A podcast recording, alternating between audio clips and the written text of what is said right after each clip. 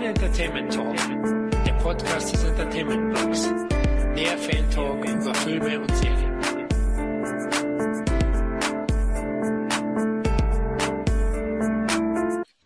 Hallo liebe Hörer zu einer weiteren Ausgabe unseres lockeren Film-Fan-Talks. Da aktuell mit The Hateful Eight, Tarantinos achter Spielfilm, in den Kinos läuft, war die Verlockung nun einfach zu groß, endlich über den Meister des gepflegten und zugleich ausschweifenden Dialogs zu plaudern. Um Tarantinos Schaffen und Coolness gerecht zu werden, haben wir uns mal wieder Grindhouse-Fan Khalil von den Zelluleuten als Verstärkung dazu geholt. Hallo Khalil. Ja, wie sagt man in München? Servus. Na, gibt es schon Neuigkeiten zu deinem diesjährigen geplanten Trash-Film-Kinoabend? Ja, der ein oder andere Hörer von Zelluleute wird es ja mitbekommen haben. Nachdem meine Wohnung an der Traglast angekommen ist, habe ich dieses Jahr tatsächlich beschlossen, das Ganze in einem bisschen größeren Umfeld aufzuziehen. Und es wird wahrscheinlich, ähm, muss ich noch ein bisschen hin und her verhandeln, äh, den ersten Trash-Filmabend dieses Jahres in einem kleinen Münchner Programmkino geben. Ich kombiniere das übrigens auch mit meinem Geburtstag.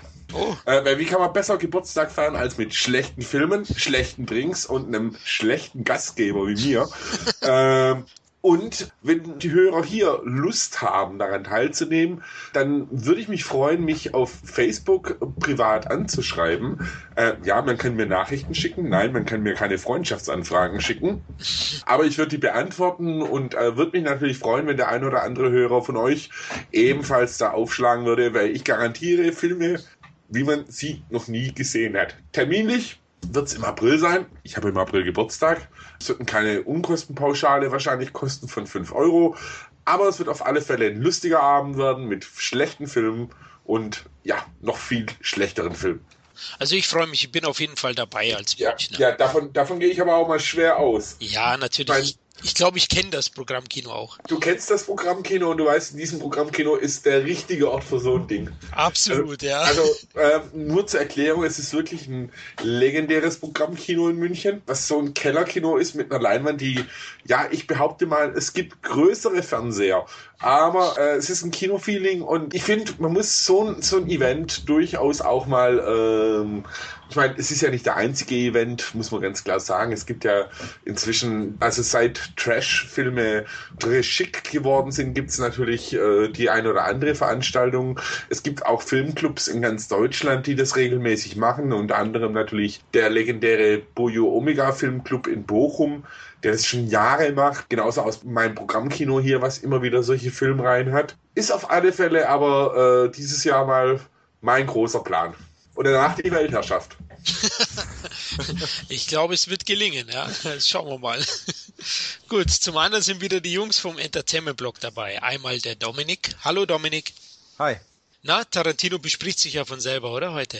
Tarantino spricht selbst schon so viel ähm, über sich, seine Filme, lässt seine Figuren noch äh, darüber reden. Und heute reden wir auch noch darüber, dass die reden.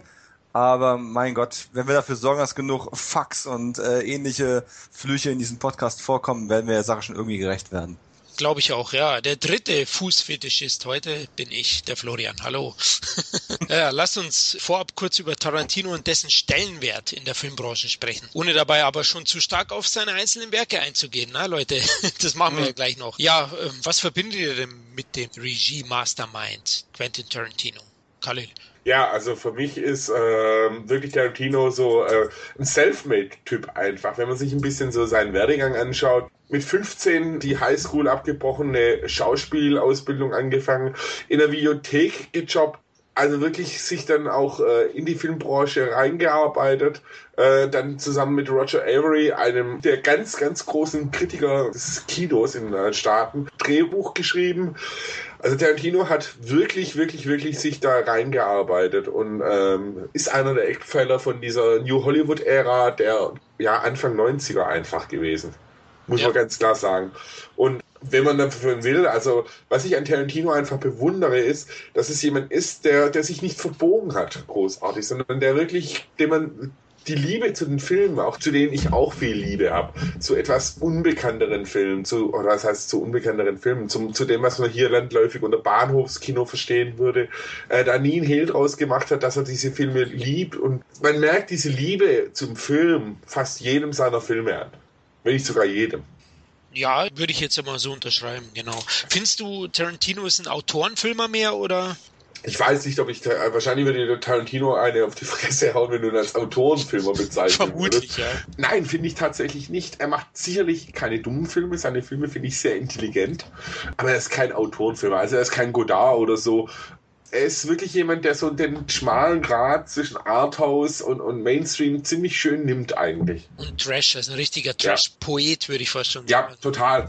Ich meine, das ist ja das Besondere an Tarantino. Er zieht best- essentielle Bestandteile aus eben diesem Trash-Kino, wobei es ist ja nicht nur Trash-Kino. Ich finde, das, damit wird man auch äh, dem Schaffen von Tarantino nicht gerecht, weil Eastern-Filme sind ja per se nicht nur Trash. Äh, die Söldner-Filme der siebziger, achtziger, die italienischen, sind jetzt auch nicht alle totaler Vollmüll. Aber er nimmt ja wirklich so, so ein bisschen so ein Best-of raus, zitiert das äh, wunderbar in seinen Filmen. Und man muss einfach sagen, er, er hat natürlich auch ein Händchen, das einem Mainstream-Publikum, was mit den Filmen jetzt nicht so bewandert ist, auch wirklich gut zu präsentieren. Absolut. Welches Genre würdest du sagen, hat ihn am meisten beeinflusst? Eastern und Western? Also ich denke tatsächlich, Western, äh, also Western hat ihn massiv beeinflusst. Das, das glaube ich tatsächlich, weil viele seiner Filme haben doch auch so ein bisschen Western-Elemente drin. Also so die Shootouts oder oder oder so dieses High-Noon-Ding.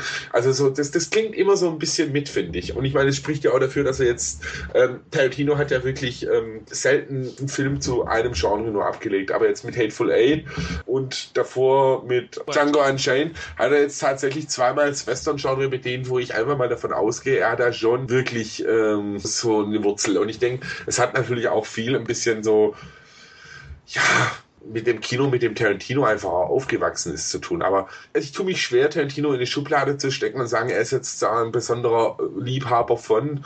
Äh, ich hoffe ja nach wie vor auf einen großartigen Science-Fiction-Film von ihm. Ach, einen Horrorfilm habe ich auch noch nicht so wirklich bekommen. Jein, also jein. Äh, Im weitesten Sinne natürlich, wenn man die Rodriguez-Dinger äh, mitrechnen würde. Ja. Okay. Äh, wo ich, aber äh, so wirklich ein Horror... Also, was ich mir sehr interessant vorstellen würde, ist, wenn er sich zum Beispiel mal in einem Giallo-Genre versuchen würde. Das würde ja auch tatsächlich für mich ein bisschen zu Tarantino passen. Aber er will ja noch einen Film machen, aber da greife ich ja jetzt vor. Ja, bin gespannt. Dominik, wie siehst du es? Äh, in großen Teilen eigentlich sehr ähnlich. Ich sehe schon ein bisschen Autorenfilme in ihm. Ähm, eigentlich ist er tatsächlich, ähm, aber vor allem, weil er halt der Mann ist, der es wie wenig andere versteht, ein Drehbuch zu schreiben, das eine eigene Message, eine eigene Idee, ein eigenes Leitthema hat, etwas, was ihn bewegt, was er ausdrücken möchte und das dann eben mit dem kombiniert, was Khalil eben schon als Best-of von auch schlechteren Filmen bezeichnet hat. Ich finde, er hat ein unglaubliches Talent dafür, die guten Momente in schlechten Filmen zu finden oder in mittelmäßigen Filmen. Sei es ein Bild, sei es ein Motiv. Und das hat er nicht nur in seiner Jugend wie ein Schwamm aufgesaugt, sondern auch tut das auch kontinuierlich weiter noch und kann das zu einer Mischung verbinden, die eben nicht nur ein reines Best-of von alten Sachen ist und auch nicht nur aus eigenen Sachen besteht. Es ist, es ist was völlig Neues. Er schafft aus Dingen, die mal was anderes waren, was völlig Neues. Und wenn es ein Genre gibt, das ihn definiert, oder wenn es eine besondere Leidenschaft gibt, die ihn definiert, dann ist es einfach die Liebe zu Kino, Punkt.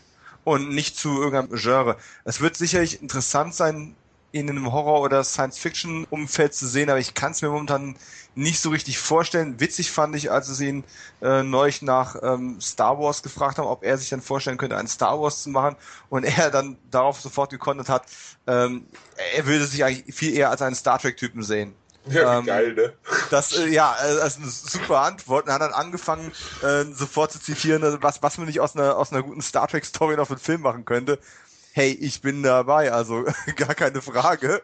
Ich weiß nicht, wo er auf der Enterprise einen Kofferraum finden möchte, aber da, da lässt sich schon was, äh, was basteln im Zweifelsfall. Ich glaube, er kommt vom Western gar nicht mal los. Ich glaube, er wird noch einen machen. Irgendwie. Äh, ich, nee, glaube ich, glaube ich nicht. Nee. Nicht, nicht, nicht fürs Kino. Ich denke wirklich, wenn, dann geht er mit einer Miniserie ins, ins, ins Fernsehen oder sonst irgendwo in eine Geschichte, weil ganz ehrlich, seine langen, schon fast eher romanartigen Drehbücher und dieses ähm, vor allem Dialoglastige, dafür musst du nicht zwingend ins Kino gehen, wenn es die Form von Tarantino nicht schon fast verlangen würde. Du kannst sowas auch fürs Fernsehen machen. Und stell dir den mal in einem H B O-Umfeld vor, mit einer Miniserie, die er über den Goldrausch oder sonst was machen könnte. Super. Er könnte Carnival zu Ende bringen, das wäre großartig. Oh, habe ich nie gesehen, die Serie. Soll die super eine sein. Der besten Serien, die ich kenne. Okay, also gehört habe ich schon von der, war ja aus der goldenen Zeit, Sopranos, Deadwood, ich war großer Deadwood-Fan auch mhm. und Sopranos-Fan, aber Karneval habe ich dann, weil es nicht beendet wurde, äh, nicht angefangen. Da habe ich immer so mein Problem, wenn ich dann höre, hm, krieg kein Finale und hin und her, dann... Da hättest du Deadwood auch nicht anfangen dürfen. Ja, da habe ich es ja erst, da hatte ich schon angefangen, da war es nur nicht beendet, also... Ja. Das ist halt ein bisschen blöd gelaufen. Ja, merke ja, ich mir mal lass, vor. Lass, lass Tarantino einen Abschlussfilm für Deadwood machen. Ach, alles kombiniert. Scheiße, Wahnsinn. Der dauert dann drei Stunden und die Kutschenfahrt dauert fünfzehn Minuten davon. Ähm, nein, wahrscheinlich über zwanzig Minuten äh, bei einem Monolog auf Ian McShane. Okay, alles klar. Wir werden ja noch zu Hateful Eight kommen. Da gibt's ein paar Sachen. Die ausschweifenden Kutschenfahrten, die waren ein bisschen anstrengend. Ja, nicht spoilern. Ich wollte okay. sagen. Ach so, Khalil, du hast die nur nicht gesehen? Ja, scheiße, ich habe hier Kinokarten liegen ähm, oh. und habe es immer noch nicht geschafft. Also ich, ich war letzte Woche in Berlin und habe mir gedacht, ich schaue mir das am Bahnhof Zoo an. Dann habe dann aber Christiane F. getroffen. Nein, natürlich nicht.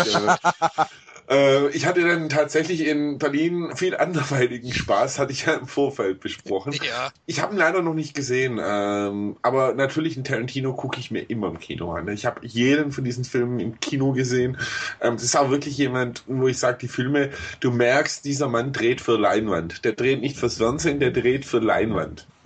Ja, allein, also er verweigert sich ja digital zu drehen und hat es ja jetzt sogar auf siebzig Millimeter geschafft. Also man hat zwar gehört, er hat ziemlich kämpfen müssen damit und war doch teilweise überrascht, wie anstrengend es ist, aber er hat es durchgedrückt. Ja, ich finde, er ist auch ein großer Sergio Leone-Fan, das merkt man ja in den Filmen auch. Also bei Hateful Eight oder Django Unchained merkt man das oft auch an den Einstellungen, dass er sich da stark orientiert, aber er nennt ja auch Stanley Kubrick, Brian De Palma, Martin Scorsese, Alfred Hitchcock als Vorbilder, na, wobei das jetzt nicht so spannend ist, weil die haben wir ja alle irgendwie als Vorbilder, das sind ja die ganz Großen.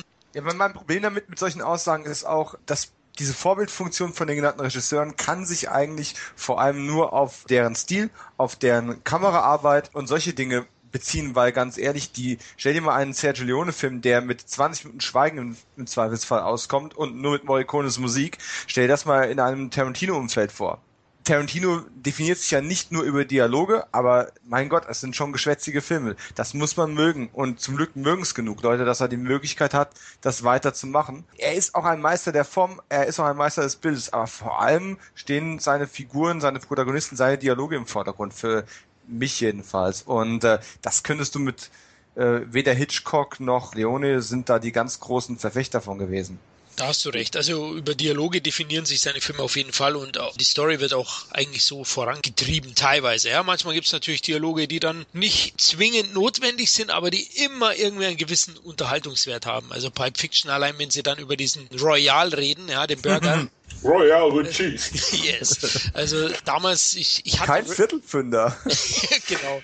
Ich hatte ja äh, Reservoir Dogs noch nicht gesehen gehabt. Ich hatte Pulp Fiction mal mein erster Film. Das wäre jetzt auch meine Frage gewesen, mit welchem Film ihr dann äh, als erstes mit Tarantino in Berührung gekommen sind. Bei mir war es eben Pulp Fiction, den ich leider nur auf Video gesehen habe. Also ich hatte ihn im Kino nicht angeschaut, habe ihn dann auf Video nachgeholt und ab da war es um mich geschehen. Ne? Also bei mir, bin ich mal so frech und greife gleich den Faden auf und reißt das Gespräch an mich. Ja, es war tatsächlich ja. Reservoir Dogs bei mir. Muss man aber dazu sagen, in dieser Zeit, als der rauskam, habe ich in einem äh, in einer Videothek gejobbt. Und wie es halt so ist, äh, in Videotheken, mh, du, du fängst an, dir alles anzuschauen. Egal was. Du landest dann auch irgendwann bei den obskursten Dingen. Und ich hatte da fairerweise, muss ich echt sagen, von Tarantino noch nie was gehört. Hab mir diesen Film angeguckt und ich war begeistert. Also ich war wirklich begeistert. Ähm, ich war da, wie alt war ich da? achtzehn, neunzehn. Und dieser Film hat einen so abgeholt, also allein schon diese unglaublich geniale Eröffnungssequenz, also der, der Anfangsdialog, ja. Rockt da alles weg. Und Pulp Fiction habe ich Gott sei Dank im Kino gesehen. Und ich muss sagen, es gibt wieder, auch wie bin ich dabei, Filme, die muss man im Kino gesehen haben. Und dazu gehört Pulp Fiction meines Erachtens auch. Dann muss ich nochmal nachholen. Dom, welcher war dein erster? Bei mir ist die Reihenfolge auch ein bisschen zerstört. Wenn ich es richtig im Kopf habe, habe ich tatsächlich einen Teil von einen Teil von Jackie Brown im Fernsehen gesehen. Äh, habe es dann aber abgebrochen, als ich gemerkt habe, was ich da sehe, weil ich es irgendwie versuchen wollte, chronologischer anzugehen. Dann war aber Pulp Fiction die erste D V D, die ich kriegen konnte, weil es noch eine richtige von Docs gab. Also habe ich dann tatsächlich mit Pulp Fiction auf D V D angefangen und dann äh, Reservoir Dogs, den ich, auch wenn es sicherlich nicht die populärste Meinung ist, für den besseren Film halte. Oh, jetzt ja. sind wir gleich drin. Lass uns gleich loslegen, oder? Fangen wir chronologisch an. Reservoir Dogs, sein Regiedebüt, für eins Komma zwei Millionen Dollar produziert worden. Und ja, ich glaube, Harvey Keitel hat den Film letztlich sogar erst möglich gemacht oder hat es zumindest vereinfacht in der Hauptrolle. Tarantinos, ich würde jetzt auch sagen, ist für mich auch ein Meisterwerk. Also ich habe den Film ja dann auch nachgeholt auf Video und war auch begeistert, halte aber Pulp Fiction schon für den besseren Film. Was findest du an Reservoir Dogs denn besser?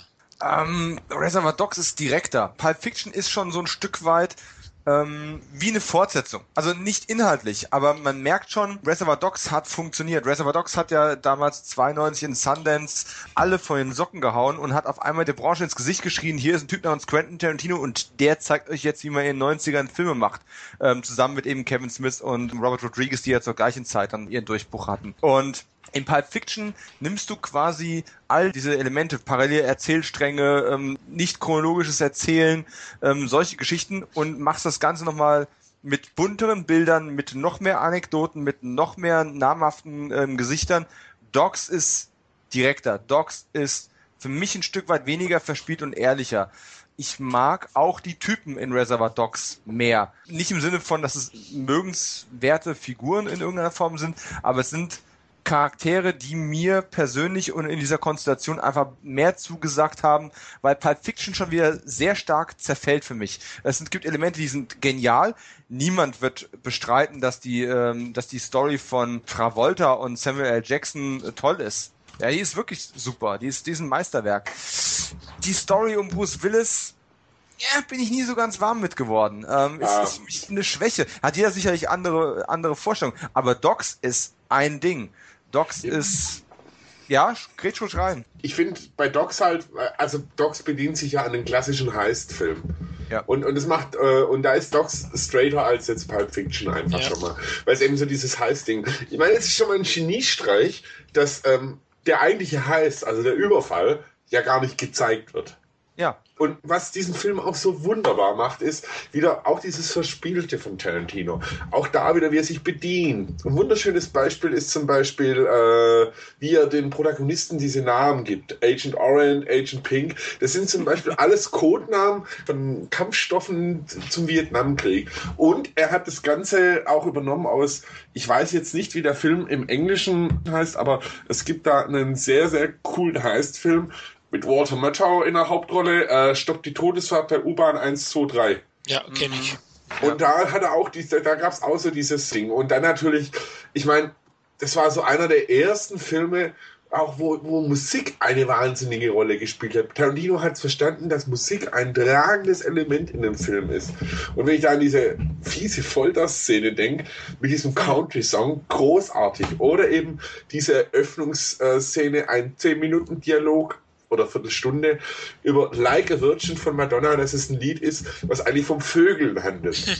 Also großartig. Und ich meine, da sitzt du da, es gibt Filme, die packen dich so. Und diese Szene einfach wunderbar gemacht einfach. Und natürlich, das ist ja auch ein Talent, also meines Erachtens ein Ding, was ein Tarantino versteht, dass er natürlich unglaublich äh, Händchen für Schauspieler hat. Also wenn ich anschaue, Harvey Keitel, Tim Roth, Michael Madsen, Steve Buscemi, äh, großartig. Der war wirklich super besetzt. Und es war ja auch ein Kammerspiel, wenn man so will, ne? Mhm. Definitiv. Und natürlich muss man da- dazu sagen, dass die damals alle noch nicht den Bekanntheitsgrad äh, hatten, nee. wie sie ihn heute haben. Abgesehen von Harvey Keitel vielleicht, dem man heute bei den unter dreißig-Jährigen schon gar nicht mehr groß fragen braucht, wer es eigentlich ist. Ähm, Im Gegensatz zu manchen von den anderen. Aber das ist tatsächlich ein Film, der auch inhaltlich, der ist verspielt erzählt, aber er ist trotzdem nicht zu überkomplex. Er verzichtet auf Plotholes, er verzichtet auf den ganzen Heist, der im Endeffekt nur ein MacGuffin ist, um zu zeigen, wie Menschen in extremen Situationen aufeinander reagieren. Und ja, ich meine, die ikonischen Szenen sind meiner Meinung nach auch in diesem etwas simpler strukturierten Film deutlich zahlreicher als in Pulp Fiction zum Beispiel. Ja, da hast du die Tanzszene und da hast du noch ein paar andere, aber Docs, Khalil hat es eben schon angesprochen, die Eröffnungsszene in dem Diner, äh, sei es nun die Debatte darüber, ob es bei Like a Virgin nun um einen besonders großen ähm, Schwanz geht oder um äh, oder um Liebe oder um was auch immer, oder die Diskussion über die passende Größe nicht von Genitalien, sondern von Trinkgeld, überhaupt welches zahlen sollte oder ob das nicht eigentlich durch das Gehalt der Kellnerin schon abgedeckt ist. Es ist einfach fantastisch. Es ist Nonsens. Und diese Art von sehr pointiertem Nonsens, das hast du vorher nicht gehabt, gerade weil man mit Dialogen eben geknapst hat, weil die goldene Regel ist, jeden Satz, den du fallen lassen kannst, lässt du weg, weil es geht beim Film um Bilder. Tarantino hat gezeigt, es geht nicht nur um Bilder. Es geht um alles, es geht um Charaktere, es geht um Seele und dieser Film hat genau das eben. Seele in Schwarz-Weiß und Blutrot. Richtig, vor allem auch der Humor ist schwarz und blutig, würde ich sagen, in dem Film. Ja. Und ihr habt ja die Darsteller schon angesprochen, finde ich alle großartig. Ähm, wie fandet ihr Tarantino selber? Der hat ja hier auch schon gespielt. Ja. Tarantino, finde ich, ist ein cooler Schauspieler. Also er hat ja auch Schauspiel äh, studiert, glaube ich. Ich weiß nicht, ob er es jemals beendet hat. Aber ich finde ihn als Schauspieler eigentlich schon. Er ist halt ein bisschen so Overacting-mäßig. Ja. Aber die Rollen, die er macht, passt. Gut, der schreibt sie sich auf den Leib, aber ich, ich habe immer so das Gefühl, dass es einen Schauspieler geben würde, der das besser hinkriegt, wie er selber ja, das macht. Aber da ja. gestehe ich ihm das gleiche Recht jetzt zu, dass ich auch einem Alfred Hitchcock zugestehe, der auch in jedem seiner Filme aufgedreht. Lassen wir ruhig spielen und ich habe immer Spaß, wenn ich einen Tarantino in der Rolle sehe. Muss ich wirklich sagen. Also er spielt die Rollen auch ganz gut und es ist jetzt auch nicht so, dass es nur auf einen Typ festgelegt ist. Also finde ich jetzt. Das stimmt. Ein Highlight ist aber sicher, ja, für mich ist Madsen natürlich schon, ich glaube, in, in keinem Tarantino mal besser, meine Meinung. Nein, Michael Madsen ist großartig als ja. Mister Blonde. Also der ist so ja. super. Wobei Harvey Keitel auch genial ist. Also ja. toll. Und, und natürlich Steve Buscemi, den ich sehr verehre, ebenfalls. Also wirklich, der Film ist toll besetzt und er trägt sich wahnsinnig gut. Also wenn man mal überlegt, es passiert ja eigentlich nicht mal viel.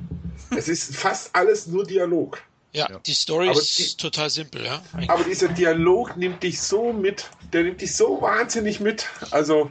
Etwas, was er auch fantastisch verstanden hat, ist, obwohl die Charaktere meistens damit beschäftigt sind, sich gegenseitig was zu erzählen oder zu philosophieren oder sich auch Geschichten zu erzählen, hat er es trotzdem verstanden, an, an den notwendigen Stellen das Erzählte auch zu zeigen. Besonders ähm, auffällig natürlich in der Szene, wenn ähm, Tim Roth eben seinen Background erläutert, wie er als Undercover-Cop in diese Gruppe reingekommen ist und er quasi die Story erzählt, man in Rückblenden sieht, wie es passiert ist, aber er ist in dieser Szene auch noch weiter erzählt. Das ist schon so verschachtelt eigentlich, wie man es zu der Zeit noch gar nicht gesehen hat. Das ist super. Tim Roth übrigens an der Stelle auch, fand ich großartig in dem Film. Ähm, direkt nach Michael Madsen, weil Michael Madsen äh, hat eine Menge cooler Typen spielen müssen in seiner Karriere, auch in ziemlich schlechten Filmen. Aber hier hat er den Grundstein gelegt, für coole Typen auch in guten Filmen spielen zu können. Und ja, ich habe ihn gerade neulich äh, bei einer Veranstaltung getroffen, ist er natürlich auch tausendmal nach der Ohrszene gefragt worden.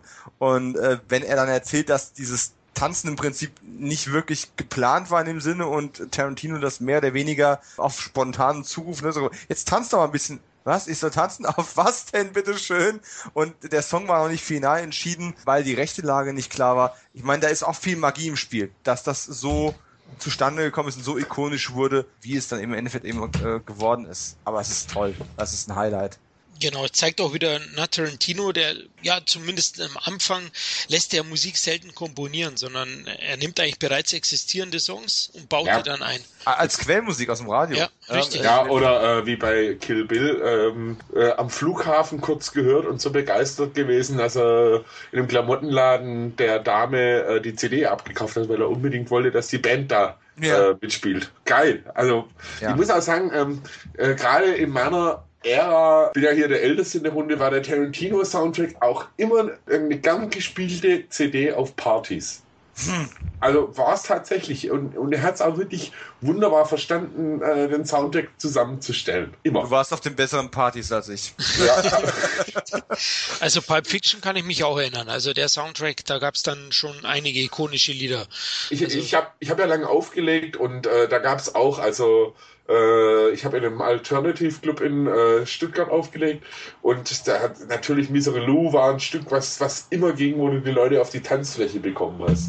Muss man auch sagen, er hat auch zum Teil totgeglaubte Musik, die kein Schwanz gekannt hat, äh, geholt und die wirklich auch ein bisschen populär dadurch gemacht. Ja. Ja, und das ist das Spannende an ihm auch gewesen, an den Soundtracks, ja. Vielleicht nochmal ganz kurz zu Tarantino als Schauspieler. Er hat es ja selber mal zugegeben, er wollte eigentlich, weil er diese ganzen Filme gesehen hat, er wollte einmal auch Schauspieler werden. Er wollte ein großer Schauspielstar werden und hat dann seine Bestimmung woanders gefunden. Äh, Auftritte wie bei den Golden Girls als Elvis-Imitator sind nicht nur legendär, sondern tatsächlich schlecht. Äh, in Docs fand ich ihn okay, aber er hat ein gutes Gespür auch da dafür gehabt, wie viel Screentime er sich selbst geben sollte. Er gehört ja dann doch eher zu den Typen mit etwas weniger Leinwandpräsenz, aber wenn man ihn dann in Sachen sieht, uh, From Dusk Till Dawn oder eben auch seinen Kurzauftritt in Desperado, der ist ja genial. Also da, da könnte ich mich jedes Mal wegschmeißen, egal wie oft ich den Film schon gesehen habe. Was mich auch ein bisschen vermuten lässt, dass Tarantino vielleicht tatsächlich lockerer und cooler drauf ist, wenn er unter der Regie von jemand anderem äh, arbeitet, als unter sich selbst war. In Django Unchained fand ich ihn nicht so prall.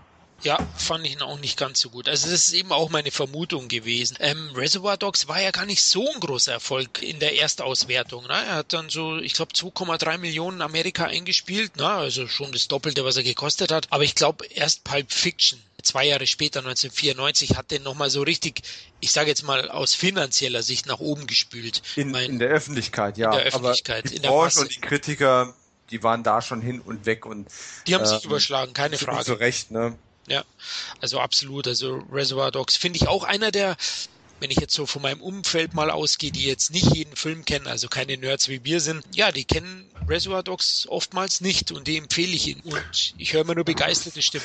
Das sind ja die Leute, die äh, From Dusk Till Dawn von Tarantino-Film halten, oder? Ja, oh mein Gott! Ich, die hasse ich ja. Entschuldigung, wenn er zuhört, aber Leute, holt ja, ab. Aber, das ist also ich habe da meinen Frieden gemacht. Ich meine, ja. Es ist aber auch gemein. Ich meine, es ist lange Zeit als D V D-Box in äh, Deutschland auch äh, das Ding mit drin verkauft worden. Und ich glaube, in meiner Tarantino-Box, die ich hier stehen habe, ist genauso auch Planet Terror mit drin und, und ist ja auch legitim, weil er hat ja durchaus als ausführender Produzent in den Filmen auch mitgearbeitet und es ist ja immer so die Frage, wie viel Macht hat ein ausführender Produzent im Film? Ich möchte jetzt, also ich halte Tarantino tatsächlich für jemand, der seine Leute, seine Regisseure machen lässt. Aber zum Beispiel, wenn ich da an den Steven Spielberg, an den Tobe Hooper denke mit Poltergeist, da geht man ja bis heute davon aus, dass eigentlich Steven Spielberg in Wirklichkeit da Regie geführt hat. Wie gesagt, von daher ist Reservoir Dogs viel landläufig natürlich nicht so als Tarantino-Streifen bekannt oder auch nicht so auf dem Schirm. Ist ja. Halte ich aber nicht für dramatisch. Ja. Also, ist der eigentlich noch indiziert?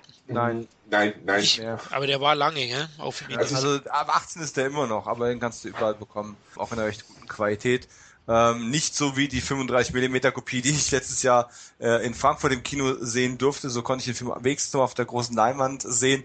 Aber diese ähm, die Filmrolle war so abgenudelt, dass das Ding selber schon zum Grindhouse-Film äh, verkommen ist im Endeffekt, von der Qualität her. Okay. Ähm, ja. Frage in die Runde. Persönlicher Lieblingsmoment und wir haben schon drüber gesprochen, man assoziiert ja die Musik ganz stark mit den Filmen von Tarantino. Welchen Song, welcher Song poppt euch sofort im Kopf auf, wenn ihr an Reservoir Dogs denkt? Was ist der Song von Reservoir Dogs für euch? Stuck in the middle of the road. Es ist einfach diese, dieser, ich weiß jetzt nicht, wie der Song Stuck, heißt. Stuck in the middle with you. Ja. Stuck in the middle with you. Es ist einfach so geil. Ich meine, wie Madsen halt vor, vor dem Typ tanzt, so, ja, jetzt. und, und dann, ah, großartig, oder? Ah, super. Ja, ja. Ah, das unglaublich, ja. Und obwohl er nie gespielt wird, like a virgin. Danach hört man diesen Song einfach, also vielleicht zur Erklärung für alle, die ihn, die Reservoir Dogs noch nicht gesehen haben, es wird anfangs diskutiert, dass der Song, der ja Like a Virgin heißt, eher vielleicht so diesen Background hat, dass Madonna gerade davon singt, dass sie Sex mit einem Typen hatte, der so ein großes Gemächt hatte, äh, dass man sich wieder wie eine Jungfrau fühlt. Und es ist eigentlich eine interessante Betrachtung von diesem Song. Äh, danach hört man diesen Song mit anderen Ohren. Ja, absolut. Ja. Khalil hat es vorweggenommen. Also der Song von Stila Wheel, der ist so im Kopf ja. drin, wo der Michael Madsen, dem Polizisten, den er dafür hört, das Ohr abschneidet. Ich spoiler jetzt mal.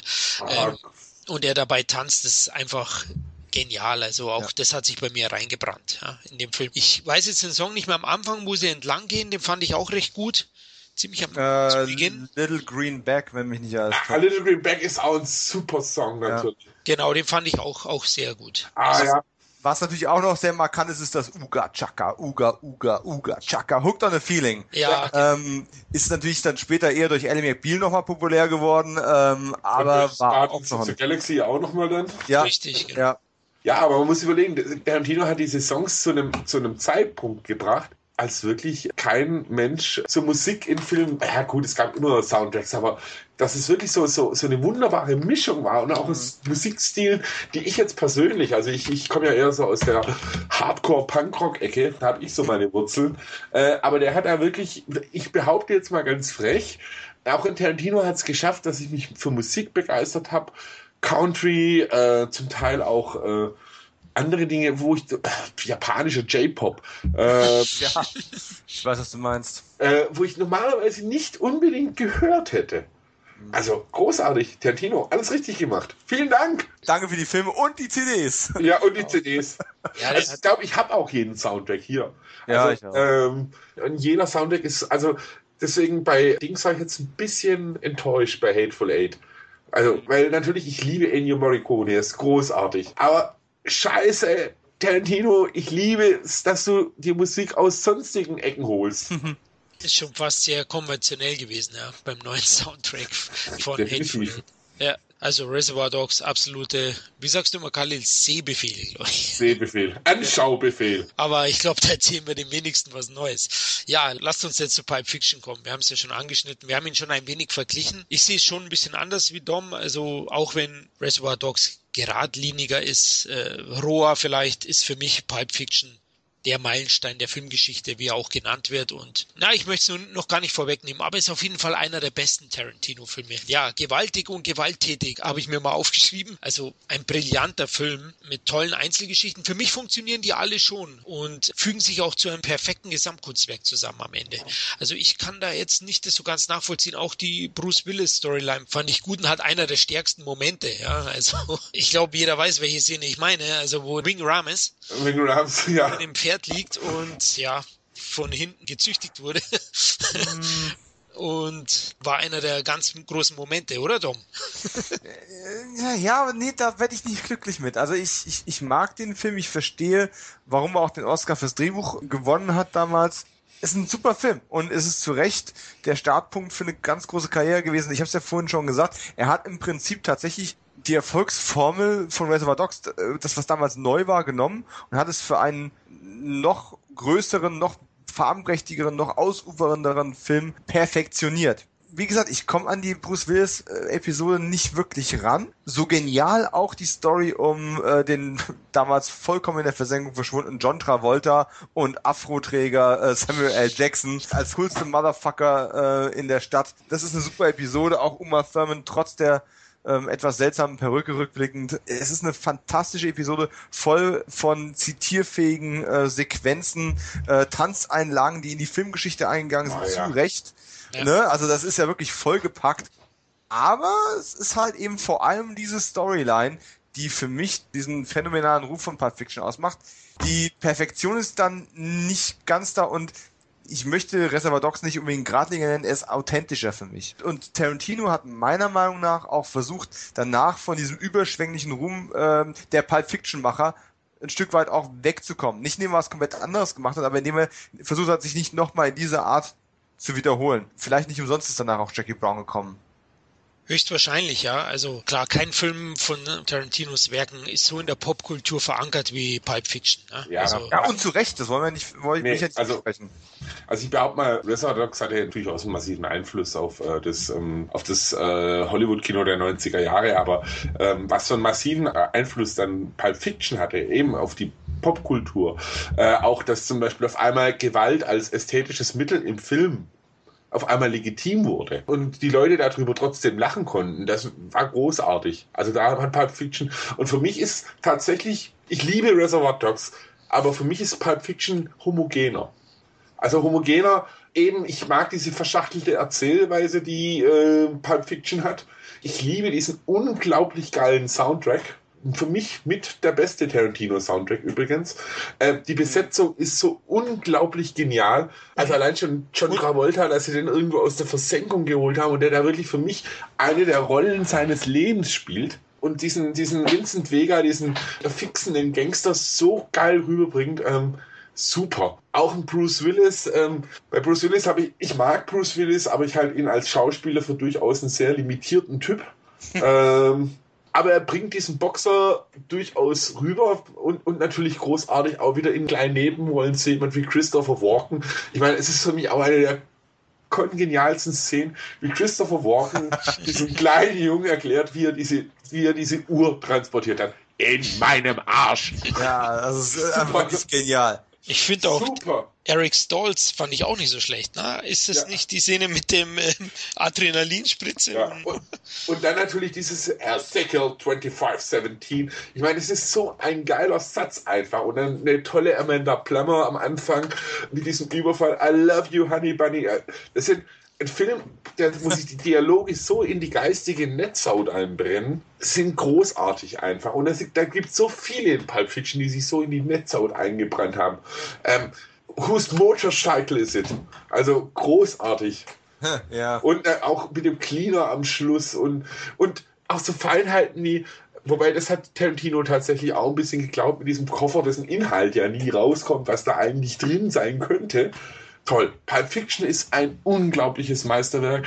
Es ist wirklich, wirklich auch wahnsinnig viel an Zitaten drin. Und ach, ihr hört, es war für mich damals die Offenbarung, den im Kino zu sehen. Es gibt Filme, die schaut man sich im Kino an und da, da weiß man, man sieht da einen Meilenstein gerade. Und es war, darf man nicht vergessen, es war vierundneunzig, das war nicht diese fucking Rotten Tomatoes und wie die ganzen Seiten heißen, äh, Hype-Geschichte, das war eine Mund-zu-Mund-Propaganda. Ja. Das war ein Ding, wo die Leute gesagt haben, da musst du reingehen. Und da warst du da drin und oder hast durch Zufall, hast, ich weiß gar nicht mal, wie ich da drin gelandet bin, ähm, du sitzt dann drin, hast über die Story vielleicht was in der Cinema gelesen oder in der Movie Star und dich haut dieser Film so um, weil du sowas einfach noch nie gesehen hattest in dieser Form. Also zumindest jetzt im Mainstream-Kino der neunziger Jahre.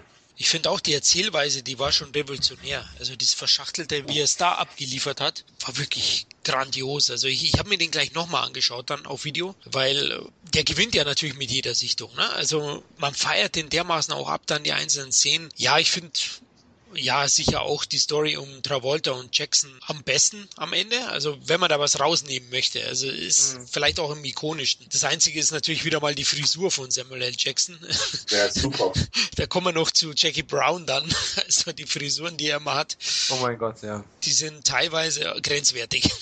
Ja, und, und natürlich auch dieses Fixer-Ding. Also großartig. Ja. Du musst ja die Spritze ins Herz rammen. Genau, genau. Also richtig. Also der Mutter aller Kultfilme. Eine Fußmassage, ne? Ja.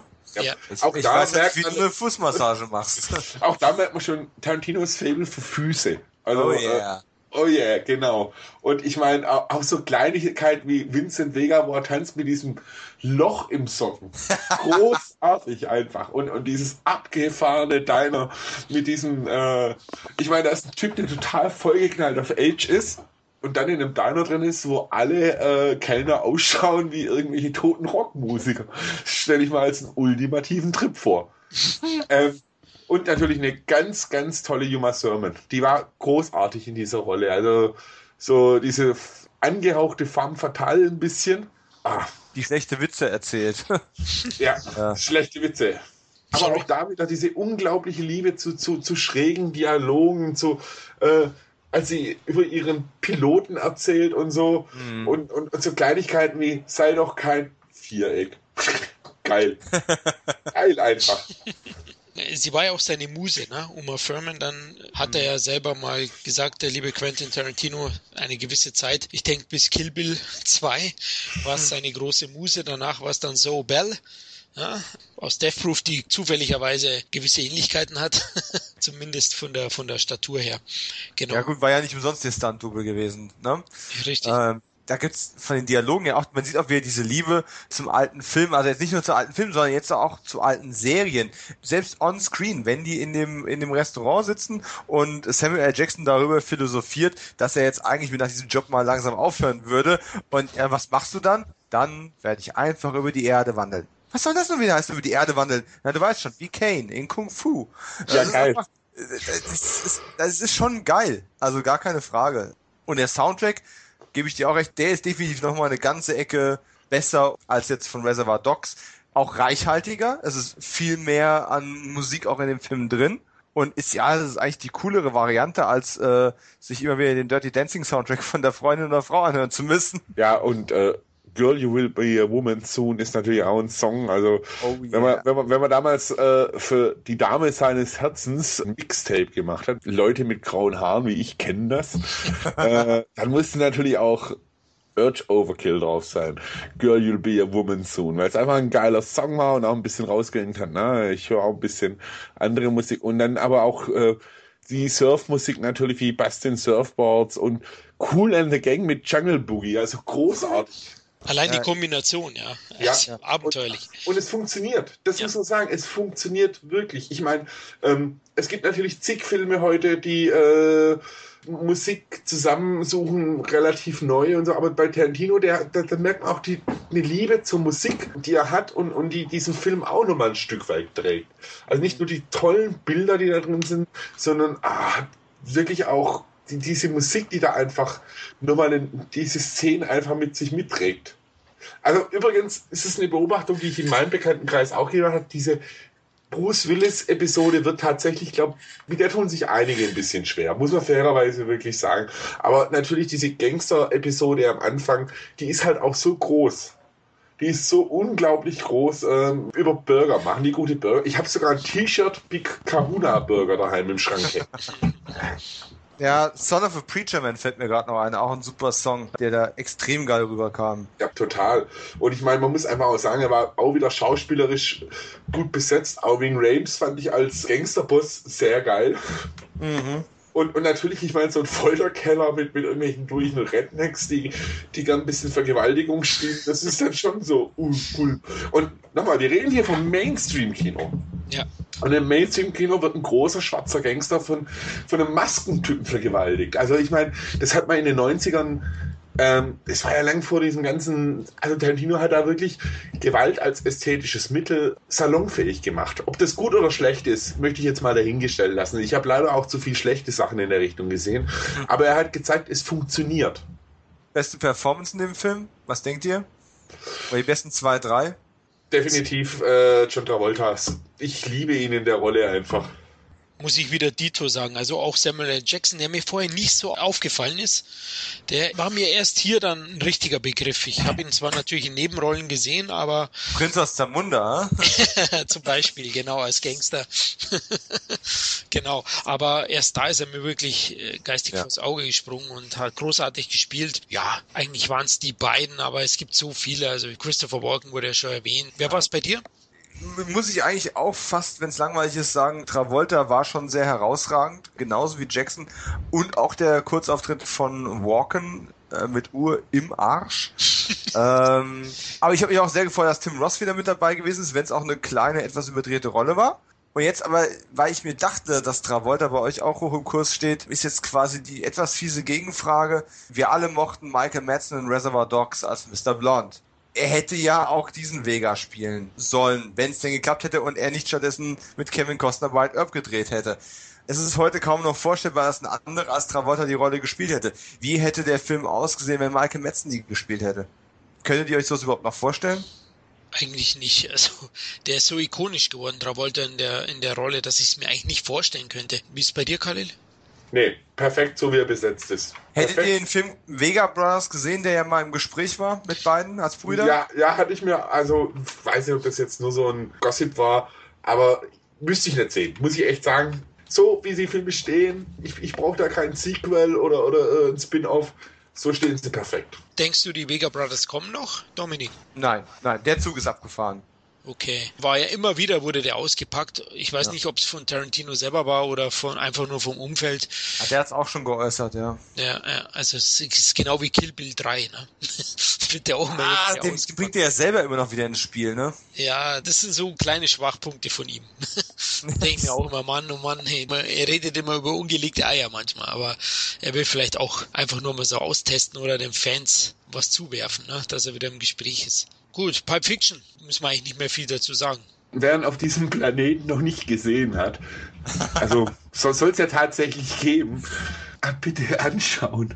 Es dürfte einer der wichtigsten Filme in den neunzigern überhaupt gewesen sein. Und ich meine, es gibt ja so viele Filme, wo man gesagt hat, das, die haben Kultstatus, als man sie damals gesehen hat. Wenn man mal ganz ehrlich ist, bleibt da ganz wenig übrig. Ja. Wo man wirklich noch zwanzig Jahre, ich meine, man muss sich mal überlegen, äh, Pulp Fiction ist jetzt über zwanzig Jahre alt. Hm. Ja. Ich meine, oh Gott, ich bin, oh, ich, ich bin alt. ähm, ich bin alt, Hilfe. Naja, reif, reif, reif. Reif, reif genau. Ähm, nein, aber äh, es ist tatsächlich so ein Ding, also dieser Film hat natürlich wunderbar auch so ein bisschen die Ästhetik der neunziger eingefangen, finde ich. So, aber er ist trotzdem, wenn man heute anschaut, er kann trotzdem zeitlos wirken. Aber es ist einer der wichtigsten Filme und wer bitte, wer ihn nicht gesehen hat, ich weiß, es gibt Leute, die nicht gesehen haben. Ist auch scheißegal, ob man sagt, der Tarantino, der ist nur gehypt. Schaut euch diesen Film an. Also, seht ihr auch so, oder? Ja, definitiv. Also, wir, wir hoffen ja, dass wirklich viele Menschen diesen Podcast hören und viel Spaß an dieser Gesprächsrunde haben. Solltet ihr jeden der genannten Filme noch nicht gesehen haben, es ist absolut in Ordnung, jetzt Pause zu drücken, den Film zu gucken und dann weiterzuhören. Und das gilt für jeden der folgenden Filme im Grunde mehr oder weniger auch. Ich bin in einem kleinen Aspekt ein bisschen anderer Meinung. Für mich ist der Film nicht ganz so zeitlos wie die meisten anderen Tarantino-Filme. Fast alle anderen Tarantino-Filme halte ich für zeitloser als diesen. Der schreit schon neunziger, aber auf eine gute Art und Weise. Also wenn man einen Film über die neunziger und der die neunziger definiert und auf ein neues Filmlevel gehoben hat, sehen möchte, dann bietet sich Pulp Fiction einfach an. Genau, also klar. Das Thema machen wir ja nicht umsonst, deswegen Leute, unbedingt Pulp Fiction, habe ich ja vorhin schon gesagt, ist für mich einer seiner stärksten Werke und der muss gesehen werden. Die Mutter aller Kultfilme, wie ich schon gesagt habe, also wer, wer den nicht gesehen hat, der, ja, der sollte vielleicht was anders machen, Bücher lesen oder ich weiß es nicht. Gut. Mit dem Monokel im Sessel sitzen und sich einen achtstündigen Arthouse-Film anschauen in äh, Esperanto. Genau. Der soll mit was anderem Spaß haben. Der sollte sich eine Uhr nehmen und sie ja. fünf Jahre verstecken. In seinem Arsch. Das Wort fällt aber heute oft, du, ich merke schon. Wir passen uns den Dialogen von Tarantino an. Ja, der Vulgärcast, ja. ja. Gut, acht Millionen Dollar hat er gekostet, habe ich ja erwähnt gehabt und über hundert Millionen eingespielt. Brauchen wir, glaube ich, nicht erwähnen. Es war sein endgültiger Durchbruch. Er hatte diesen Dauervertrag mit den Weinsteins, oder? Also ich glaube, ja, alle Filme, die Geißel Hollywoods. Ja, genau. Also das ist auch so ein Ding.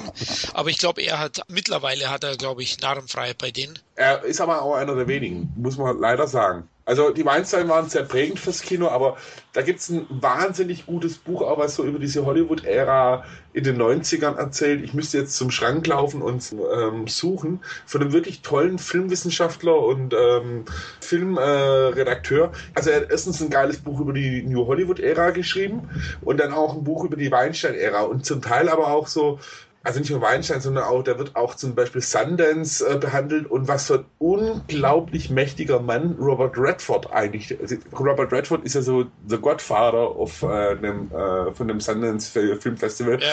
Und viele wissen echt nicht, was für ein unglaublich mächtiger Mann der ist. Und die Weinsteins sind ja, was Verhandlungen und Ähnliches betrifft, eigentlich ziemliche Drecksäule. Anders kannst du es ja nicht sagen. Also das beste Beispiel ist jetzt, äh, vor zwei Jahren war das, glaube ich, äh, mit Snowpiercer, wo es einen riesen Rechtestreit gab, weil die Weinsteins die Rechte sich geholt haben und diesen Film, ich glaube, um eine halbe Stunde oder Stunde kürzen wollten. Und äh, das ist halt Weinsteins. Ich meine, die, die kamen meines Wissens aus dem Veranstaltungsbusiness, Rockkonzerte, äh, Business, wo ich mich ein bisschen auskenne. Und das sind schon ziemlich, also ziemlich harte, taffe Jungs gewesen, die da äh, ganz schön auch auf ihre Filmschaffenden Druck ausgeübt haben und dann aufs letzte Hemd abgepresst haben. Die Golden, Golan Globus von heute. Also ich glaube, die waren tatsächlich ein bisschen filmbegeistert, aber die Weinsteins, die wollten Geld verdienen. Ehrlich, glaubst du? Ja, ja, schätzt du nur so ein? Okay. Also wie gesagt, in dem Buch, das wird recht gut behandelt. Ich meine, wie gesagt, die kamen aus der Konzertbranche. Und es waren schon so ein bisschen taffe Jungs. Aber Tarantino hat natürlich da eine Sonderstellung mit dem, mit dem Erfolg, den er hatte, auch natürlich gehabt. Muss man ganz klar sagen. Klar, da hat er mittlerweile Namenfreiheit. Also auch Hateful Eight kann man schon mal vorgreifen, ist schon sehr lang geworden. Früher hätten sie gesagt, machen wir zwei draus. Und ich glaube, Tarantino gehört auch tatsächlich zu den fünf bis zehn wenigen, äh, für, machen wir mal lieber an fünf, sechs Namen fest in Hollywood, die tatsächlich jeden Scheiß drehen könnten und da würde ihnen keiner reinpfuschen. Und es ist in Zeiten der Controller in Hollywood, wo natürlich jeder Film erfolgreich sein muss, fast schon, zumindest im Mainstream-Blockbuster-Kinobereich, eine Ausnahme. Also, da gibt es vielleicht noch einen Christopher Nolan, der auch durchaus Narrenfreiheit genießt, aber sonst ist ja so... Äh, schon Scorsese, oder?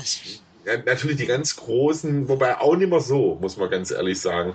Ich meine, die haben auch zum Teil alle... Ja, Scorsese wahrscheinlich... Ja, ja, hm...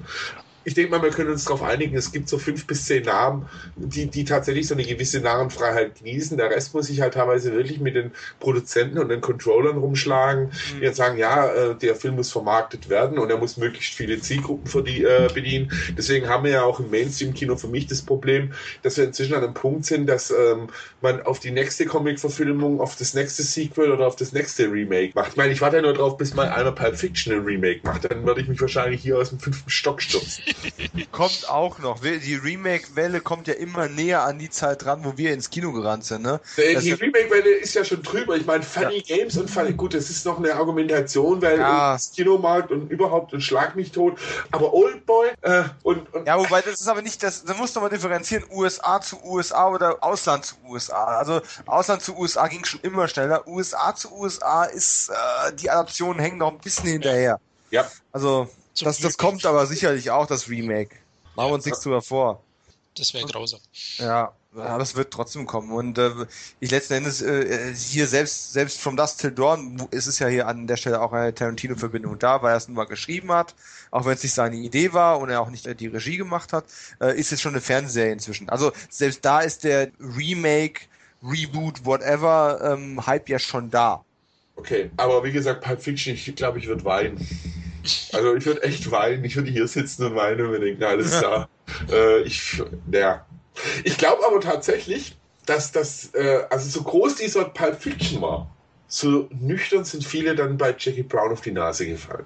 Das war eine schöne Überleitung. Für zwölf Millionen Dollar, siebenundneunzig, drei Jahre später, ist er erschienen und ich habe ihn im Kino gesehen. Es war mein erster Tarantino im Kino. Ich war ganz heiß auf dem Film und habe leider, Khalil hat es schon angedeutet, ich habe natürlich leider so etwas wie Pulp Fiction und Reservoir Dogs erwartet und habe das nicht bekommen. Ich war anfangs, ich war jetzt nicht vollkommen enttäuscht, aber ja, ich war schon ein bisschen irritiert und der Film hat seine Momente und ich habe ihn auch nochmal zur Vorbereitung auf den Podcast nochmal gesehen und ich finde ihn mittlerweile besser als damals, aber es ist immer noch für mich einer der schwächsten Tarantino-Filme, was jetzt hart klingen mag, aber wir reden hier von einem sieben bis acht Punkte Film, also wirklich schlecht ist er nicht, aber der Film hat dann doch einige Sachen, ja, er ist, er ist schon deutlich entspannter, chilliger, ja, er hat den Groove, die Besetzung ist zwar auch gut, trotzdem gibt es hier ein paar Ausfälle, ein Robert De Niro aus Couchkiffer.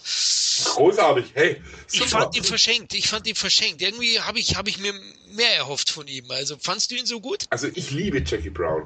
Okay. Ich liebe ihn, aber ich muss sagen, ich kann es auch verstehen. Ich war damals auch im Kino drin, habe natürlich auch so ein, ja geil, äh, Pulp Fiction und dann ist es ein relativ ruhig erzählter Capper-Movie, also auch so eine Abart des Heist-Films ja. Und tat ich mich anfangs auch ein bisschen schwer. Bei der zweiten Sichtung, die ich dann irgendwann später gemacht habe, fand ich ihn auf einmal toll, weil die Musik war toll besetzt und wenn man auch da sieht, wo, wo, äh, wo sich da Tarantino bedient hat, nämlich an dem Blaxploitation Kino der siebziger. Großartig eigentlich. Und dass er natürlich eine äh, Pam Grier dazu ausgegraben hat, äh, die ja aus äh, so Filmen wie Black Mama, White Mama äh, bekannt war, toll besetzt. Und, und auch wieder eine wunderbare Soul-Musik drin, natürlich ein bisschen eingängiger. Aber ich fand zum Beispiel Robert De Niro, eben weil Robert De Niro ist, Robert De Niro ist so ein Überschauspieler in den Augen vieler Leuten. Also ähm, Ganz äh, schlimm finde ich es bei, also manchmal habe ich das Gefühl, man holt sich Robert De Niro, wenn man halt so ausdrucksstarke Filme machen möchte, und dann reicht es auch, wenn man die Kamera zehn Minuten auf Robert De Niros Gesicht hält. Das war bei The Sleepers, glaube ich, gab es so eine Szene. Äh, dieser Gangster-Buddy äh, rächt sich an, an ihrem Peiniger-Film, und ich mag De Niro sehr, er ist ein toller Schauspieler, er ist äh, Godfather of äh, Method Acting, definitiv, aber dass er da diesen durchen Kiffer spielt, super, also diesen durch einen etwas leicht überforderten Kiffer, und eben diese, diese Szene mit Bridget Fonda, was auch, also von uns nimmt ja niemand Drogen.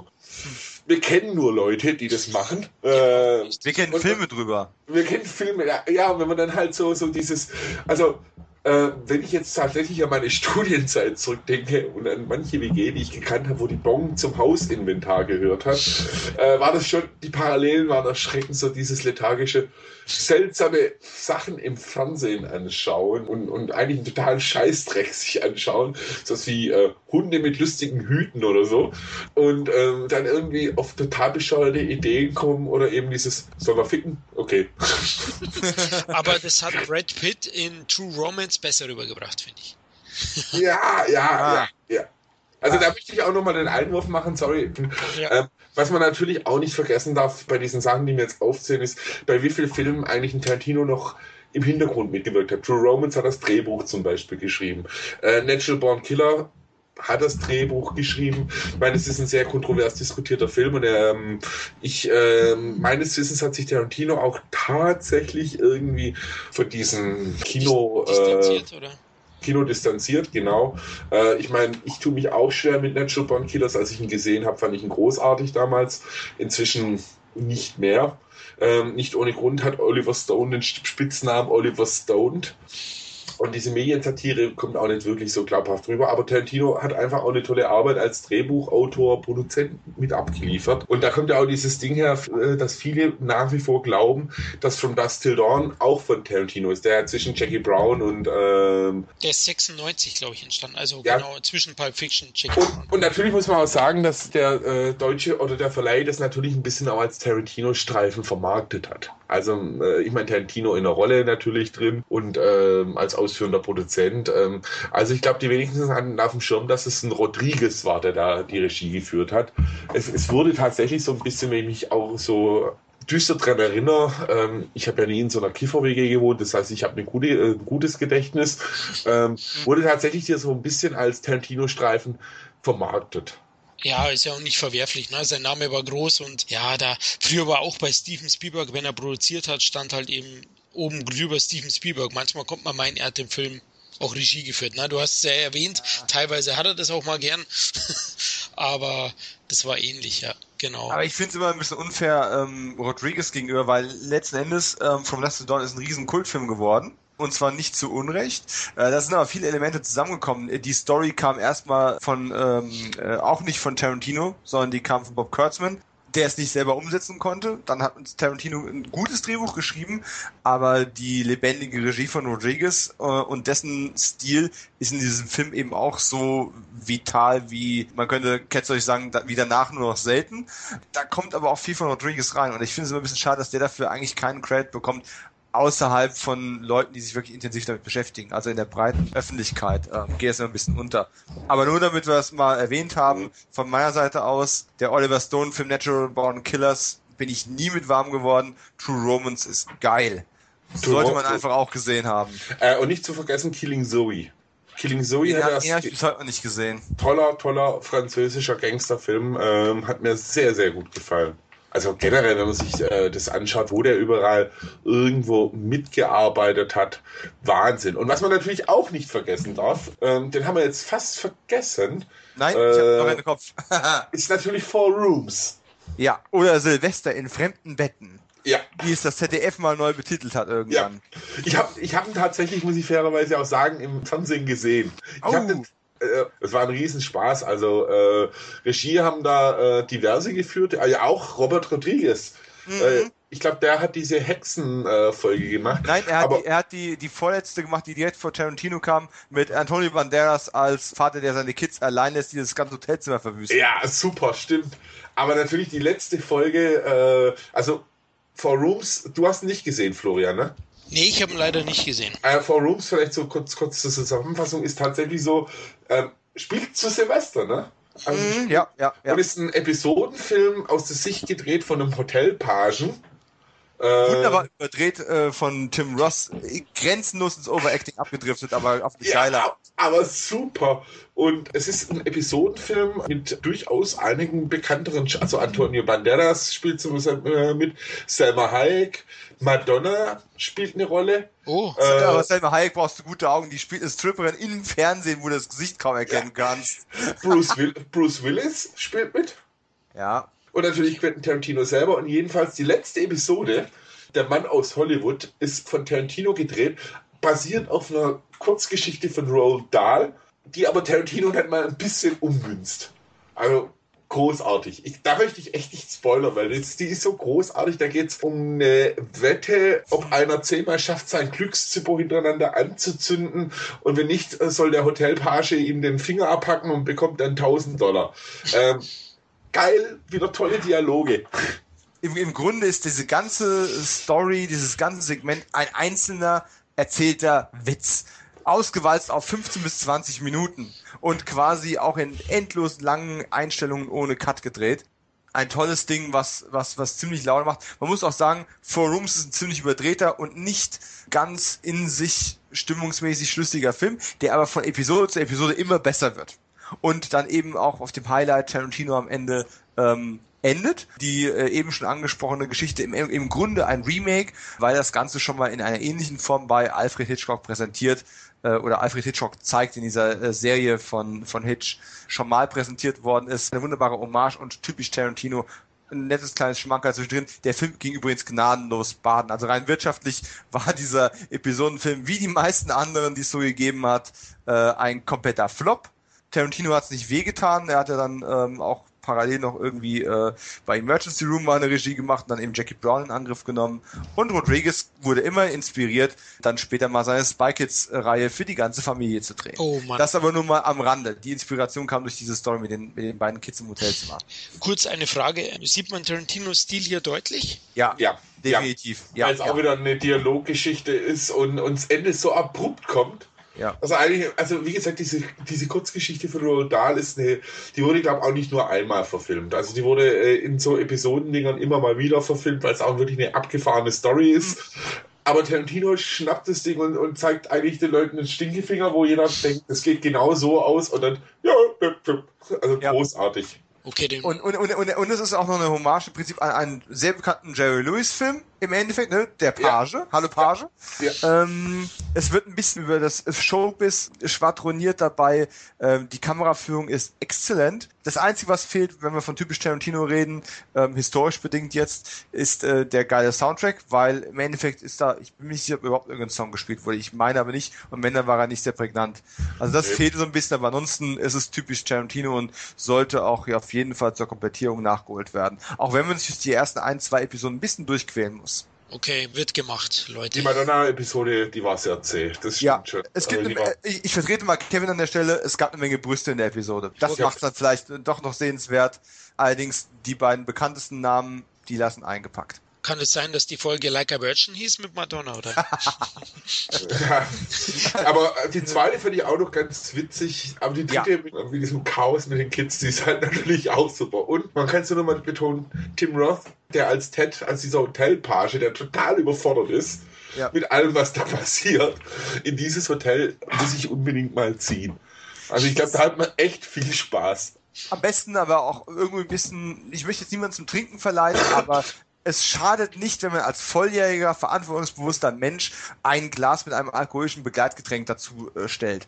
Das tut der Sache sicherlich keinen Abbruch und ich werde nie vergessen, schon im Trailer war diese Aufnahme, sondern es gibt einen Moment, wo Tim Roth durch das ähm, Hotelzimmerfenster entkommen möchte aus der Situation und dann im Fenster quasi stecken bleibt. Und es gibt eine Aufnahme, wie er quasi im Querschnitt in dieser Wand drin hängt. Die eine Hälfte ist draußen, die andere Hälfte von ihm ist drin. In einer total verrenkten Position. Und dann guckt von oben einer aus dem Fenster raus, sieht ihm ins Gesicht und fragt ihn quasi, was er sagt. Er, ich befinde mich hier in einer Situation, für die ich Ihnen beim besten Willen keine sinnvolle Erklärung liefern kann.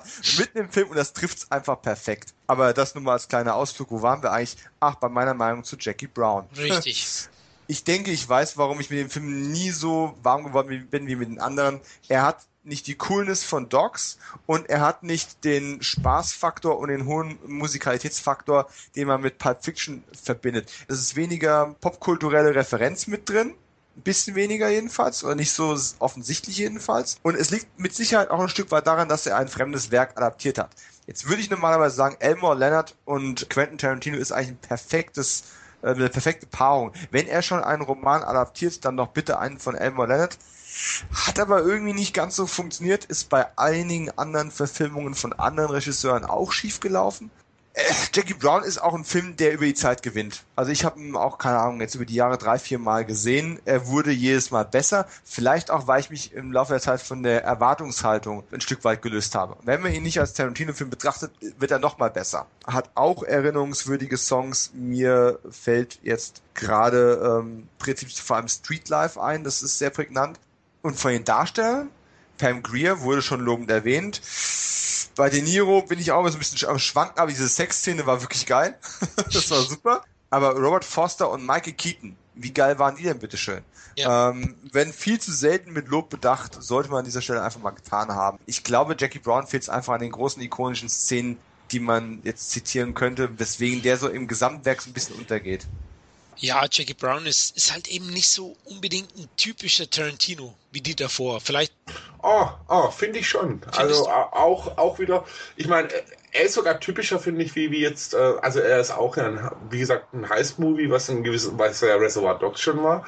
Er bedient sich da an Elementen dem Blaxploitation-Kino, was, was ich auch einen ganz wichtigen Faktor finde. Und äh, er hat auch wieder äh, diese Musik drin, auch da hat er.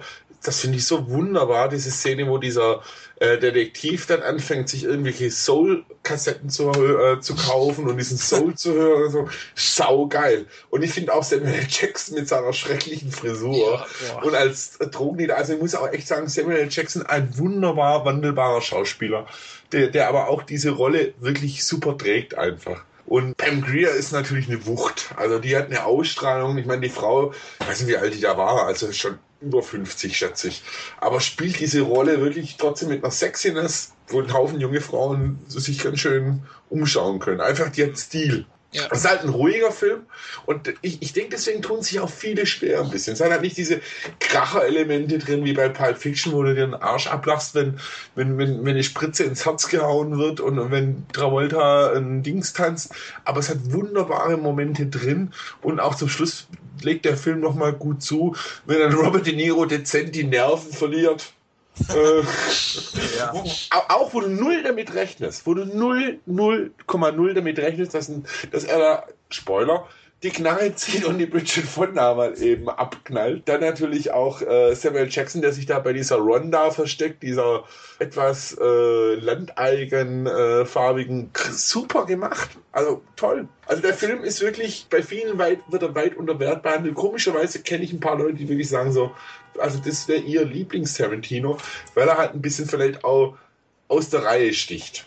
Oh, eventuell, also die Dialoge sind schon cool. Du hast ja schon gesagt, der Soundtrack ist auch hervorragend. Ich stehe ja auch auf Soul Music und da kann man richtig mitgrooven. Ich finde auch die Einkaufsszene aus drei Perspektiven, die finde ich auch ganz toll. Ja, ihr habt es ja schon gesagt, Keaton, klar, der hat ja jetzt mittlerweile hat er seine würdige Anerkennung als Schauspieler in den letzten mhm. Jahren bekommen, ist großartig. Foster hat mich total überrascht. Ne? Ich kenne ihn noch als Bösewicht in Delta Force. Oh Gott, ja. Und es war ja richtig ruhig um ihn bis Jackie Brown. Ne? Tarantino hat ihn mal wieder ausgegraben, sozusagen, und ihm nochmal eine zweite mittelmäßige Karriere geliefert. Aber der Film ist halt ein bisschen unaufgeregt. Also es fehlen so ein bisschen die Kracher. Du hast es ja schon gesagt, Khalil. Vielleicht ist das auch bei mir so. Also wie gesagt, mit zunehmender Sehdauer oder zunehmender äh, Sichtung hat er schon gewonnen und ich finde ihn mittlerweile immer besser. Aber damals war ich natürlich schon enttäuscht. Ne? Man hat einfach diesen Pulp Fiction erwartet, irgendwie in diesem Stil etwas und Jackie Brown ist eben anders. Ich glaube, weil wieder Gangster auf dem Foto war, ne? Du hast wieder diese ja. coole Pose mit der Knarre ähm, nach vorne gesteckt und du erwartest ja logischerweise von diesem Marketing einen zweiten Pulp Fiction und das ist es eben nicht. Ja. Das ist ein bisschen unfair dem Film gegenüber. Aber wir haben es jetzt alle gesagt, über die Zeit gewinnt er und ich denke, der wird äh, im Gesamtwerk nicht als schlechter Film wahrgenommen, trotz alledem. Ich finde es so ein bisschen schade. Pulp Fiction hat einen Samuel L. Jackson überhaupt erst zum Star gemacht und Travolta wieder zum Star gemacht. Jackie Brown hat nicht dasselbe für Pam Grier gemacht. Die hat zwar wieder ein paar mehr Jobs bekommen als vorher, aber einen großen Film hat die danach auch nicht mehr wirklich gehabt. Es sei denn, ihr wollt Ghost of Mars mitzählen. ähm, äh, nein. Ja, und auch Robert Forster ist, ja klar, der wieder ein paar Rollen bekommen, aber jetzt auch nicht, dass der groß prägnant da geblieben wäre. Ist eigentlich ein bisschen schade. Waren sie vielleicht schon zu alt? Hm, schwer zu sagen, aber ich sag mal, geschadet hat der Film sicherlich keinem von denen, karrieremäßig, äh, aber den großen Boost hat es als auch für keinen gegeben. Der Film war ein Erfolg, aber er hat natürlich ja. also eben nicht diesen großen Stellenwert und er war jetzt nicht der Mega-Hit. Also witzigerweise hat äh, Tarantino ja die Rolle, äh, Pam Grier quasi die Rolle überhaupt geschrieben, also nur wegen Pam Grier den Charakter Jackie Brown so ausgelegt. Na ja, gut, das, den Roman gab es schon noch, aber er hat es halt auf sie angepasst entsprechend. Ja, und, und das merkst du dann auch in solchen Sachen wie äh, mit dem Song, wo sie aus dem Gefängnis kommt, der auch in Big Dollhouse eingespielt wird, also was auch ein Film ist. Und auch da muss man wieder sagen, der Film ist äh, zitiert auch wieder in ein paar Dingen. Unter anderem bedankt er sich, glaube ich, auch beim Helmut Berger, als die beiden Kiffer in äh, eine Szene aus... Äh, aus ähm, der Tollwütige sehen. Aber da, da ist jetzt mein Gedächtnis echt so, huh. Bei dem äh, Helmut Berger, bei dem Dschungelcamp Helmut Berger, oder meinst du? Nein, äh, genau, Helmut Berger ist ein großartiger Schauspieler. Natürlich, also, aber ich, ich kenne ihn jetzt nur noch, ja, er ist doch aber, ein bisschen fertig, ne? Ja, ja natürlich, ich meine, äh, gute Schauspieler sind, äh, das Problem an Schauspielern, ich glaube vor allem, wenn sie in Deutschland äh, leben, ist halt, dass, dass du als Schauspieler bist halt nicht sonderlich kohletechnisch abgesichert, wenn du halt da äh, nicht bei Zeiten auch Kohle auf die Seite legst. Ja. Äh, nicht umsonst gibt es so viele, ich meine, das beste Beispiel, jetzt haben wir das Dschungelcamp schon erwähnt, da können wir es auch ruhig äh, kurz anbringen, ist Rolf Zacher, der eigentlich ein echt geiler Schauspieler ist. Der aber dann für, ich will nicht wissen, wie, wie viel Kohle er bekommen hat, sich da in diesen scheiß Dschungel hocken muss. Und ich hoffe, er hat genug Kohle dafür bekommen, dass er äh, nimmer in seinem Auto schlafen muss. Und es eigentlich hab. Also ich habe in meinem Bekanntenkreis ein, zwei Schauspieler und äh, ich weiß, die leben tatsächlich vom Hand im Mund. Ja, das ja. ist in Deutschland sau, sau schwierig. Das ist nicht nur in Deutschland so. Das ist äh, ein allgemeines Problem der Branche, die ja auch immer mehr auf Dumpingpreise geht, weil so viele Leute da sind, die im Zweifelsfall ähm, einspringen, wenn, wenn du es selber nicht machst. Für ne? fünfzehn Minuten Ruhm, ja, genau. Ja, genau. Ja. Die, die wollen, die wollen ja keine, die wollen ja keine ähm, Schauspieler mehr oder Stars mehr werden, die wollen ja alle nur noch berühmt werden. Was ein großer Unterschied ist. Das stimmt. Also Jackie Brown ist sehenswert, aber war nicht der ganz große Erfolg wie Pulp Fiction. Und es hat auch eine einige Zeit gedauert. Also sechs Jahre sehe ich gerade. Er hat in der Zwischenzeit, glaube ich, für C S I irgendwie eine Folge gemacht, ne? Nee, die kam danach. Die, kam die, die erst C S I, danach? Die C S I-Folge kam nach Kill Bill. Okay, was hat er dann in den sechs Jahren gemacht? Äh, produziert. ist, in sich, ist in sich gegangen. Ist in sich gegangen. Sechs Jahre lang hat es sechs Jahre hat's gedauert, bis dann der nächste Tarantino-Film kam. Ja, und der hat einer meiner Lieblingsgenre behandelt, nämlich das Eastern-Genre. Ich bin ein großer Fan des Hongkong-Kinos, der Shaw Brothers. Ähm, Kill Bill, Volume eins, zweitausenddrei kam der raus. Budget dreißig Millionen Dollar, ja, gar nicht so teuer, mit Uma Thurman in der Hauptrolle. Und die Dame hat dem Film sowas von gerockt. Also was da auch wieder an Hommagen sind und ja, visuellen Spielereien. Es gibt ja eine Anime-Sequenz, ne? Also Tarantino holt da auch wieder alles raus. Ähm, ich glaube, ursprünglich war der Film gar nicht geplant, oder? Als, als Zweiteiler? Das hat man eben so von den Weinsteins aufgedrückt. Sagt, sagt man inzwischen so. Ich habe aber immer noch Schwierigkeiten, mir diese zwei stilistisch doch sehr unterschiedlichen Teile, Volume eins und Volume zwei, mir als einen Film vorzustellen. Aber es ist wohl so, ja. Ja, das stimmt. Ja, der Osten trifft den Westen und umgekehrt, kann man so sagen. Ja. Der zweite ist ja dann mehr der Western, würde ich jetzt mal sagen. Ja, klar. Genau, und der erste ist eben der Eastern. Ja, der Film ist schon großartig. Allein wenn Uma Thurman, ne, mit dem gelben Anzug von Bruce Lee. Ja. Also ich, ich kenne natürlich, ich bin großer Bruce Lee-Fan gewesen, auch als Kind. Nee, nicht Bruce Lee, Bruce Lee. Mhm. Und war begeistert. Ich habe ihn im Kino gesehen, wenn sie dann gegen die Armee antritt. Wie viel waren es nochmal? Ich weiß gar nicht mehr. Die Crazy achtundachtzig. Die Crazy. Ja, Crazy. Aber hey, nur um David Carradine zu zitieren, es war nicht wirklich achtundachtzig. Nur das klingt irgendwie ja, cool. Aber auch da wieder, ich meine, du hast gerade gesagt zur Anspielung. Ich meine, allein schon, dass der Mann den Vorspann der Shaw Brothers drin hatte. Ja. Den ja. Original Shaw Brothers Scope Vorspann. Ich meine, da sitzt du mit so einem Grinsen da. äh, und auch wieder diese auch da ist er für mich ein bisschen zu der Erzähl, zu der verschachtelten Erzählstruktur, zu der intelligenten Erzählstruktur wieder zurückgegangen, die er ja schon bei Pulp Fiction bewiesen hat, mit diesen Zeitsprüngen. Und äh, also ich gebe dir übrigens recht, ich glaube auch nicht, dass der Film wirklich als äh, Komplettfilm angedacht war. Dafür sind die Stile zu unterschiedlich, das hätte nicht funktioniert. Weil, weil die, der, der, der erste hat natürlich einen Wahnsinnsfokus auf Eastern. Ja. Also einen Wahnsinnsfokus. Es wird zwar im zweiten auch nochmal ein bisschen so angehaucht, aber da merkst du dann schon eher so dieses, ja, so ein Western-Touch drin. Ja. Und ja. Äh, auch da wieder diese Kleinigkeiten, dass das im ersten äh, zum Beispiel die, die Braut, The Bride, die ganze Zeit eigentlich hieß, dass der Name ausgeblendet wurde, dass die Mädels äh, dieses Kilo-Kommando alle Schlangenkampfnamen hatten. Ähm, geil! Ach, super! Hammer, und, ja. Und natürlich äh, auch wieder in äh, Kleinrollen besetzt, äh, unter anderem der Schauspieler, da muss ich jetzt aber tatsächlich googeln, ich bin ja wie immer hervorragend vorbereitet. äh, welche, welche Rolle? Ah, wie heißt der nochmal? Äh, ich muss nachschauen. Äh, sag bitte Michael Parks, sag mal. Äh, Johnny, David äh, Liu Jiahui, der auch ja. äh, achtzehn Chambers of Shaolin gespielt hat und natürlich den verehre ich total, auch Gott der Eastern-Filme, Sonny Chiba als hm. Hattori Hanzo. Ja, genau. Geil, hey. Und auch, dass dieser Film, und, und das macht er ja später noch bei einem anderen Film, so in den Sprachen wechselt. Diese unglaublich geile Szene in diesem Sushi-Restaurant, wo er in diesem gebrochenen oder so Englisch redet und dann, wo sie nach diesem Schwert fragt, er auf einmal umschaltet in fließendes Japanisch und sie genauso. Geil. Ja. Hammer, er ist Katana, ja. Das, ja. Wo Bruce Willis ja schon hatte, ne? Ja. Der hatte doch auch das Katana, glaube ich. Ein Hanzo-Schwert. Zumindest, ja, genau. In der Hand hat er es zumindest gehabt. Genau. Also die japanischen Schwertkampffilme, da, die hat er teilweise auch eben hier stilvoll umgesetzt. Das, der Film ist unglaublich brutal, aber natürlich auch dermaßen überzeichnet dabei. Und ich ich wollte sagen, der ist blutig, aber nicht zwingend brutal. Ja, ja, das siehst du vielleicht so, aber ich war mit meiner Frau im Kino, also...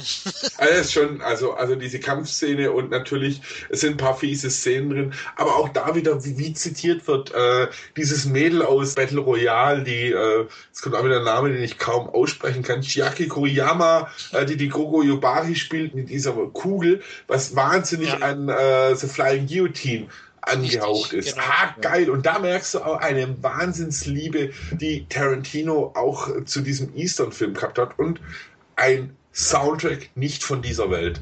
Also der, der war wirklich großartig. Ich meine, The Lonely Shepherd als letztes Stück. Ich meine, äh, geil.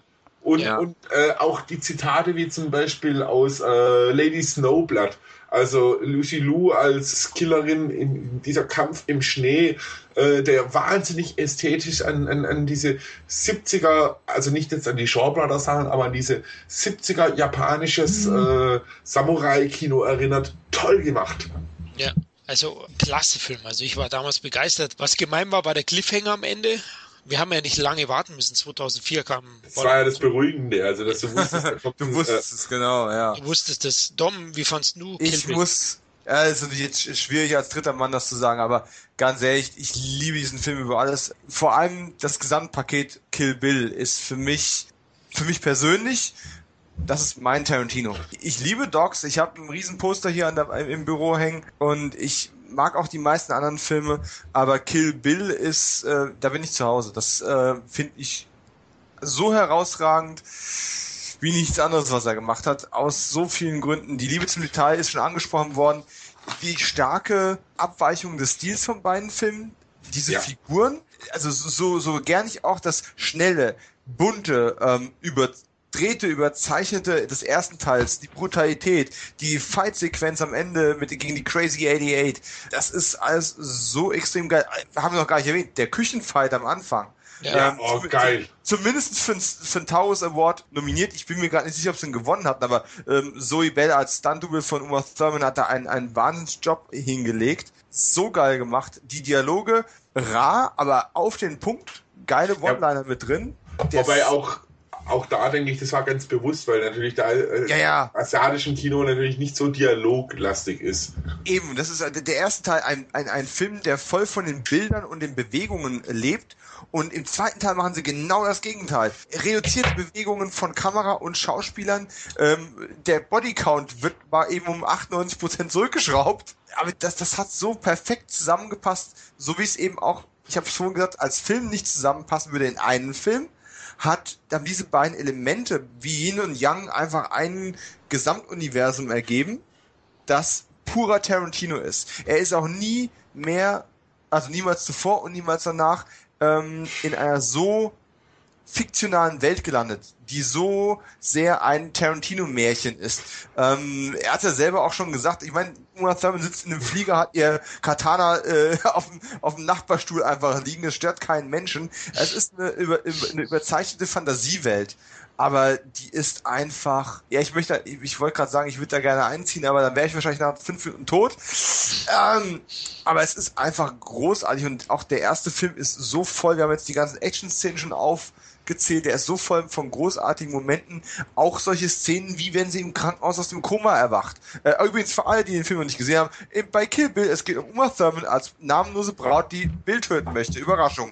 Ja. Ähm, haben wir das auch aus dem Weg. Mehr brauchst du nicht, ja. Mehr brauchst du nicht. Und ihr im Weg stehen äh, Vivica A. Fox, Michael Madsen, ähm, die schon angesprochene Lucy Liu und Daryl Hannah. Äh, die meisten von denen haben im ersten Teil kaum einen Auftritt. David Carradine nur als äh, schemenhafte, unscharfe Figur. Man sieht nicht mal sein Gesicht, man hat nur die Stimme. Äh, und trotzdem war er ja so präsent. Also nicht nur im Titel und äh, im zweiten Teil, da kommen wir gleich noch zu, rockt der sowieso alles weg, meiner Meinung nach. Kill Bill Volume eins ist sicherlich der populärere Film, weil er halt einfach schneller und actionreicher und mehr diesen Geil-Faktor hat. Ich persönlich mag den zweiten noch eine Spur lieber, aber das ist... Ich mag die Musik im zweiten mehr.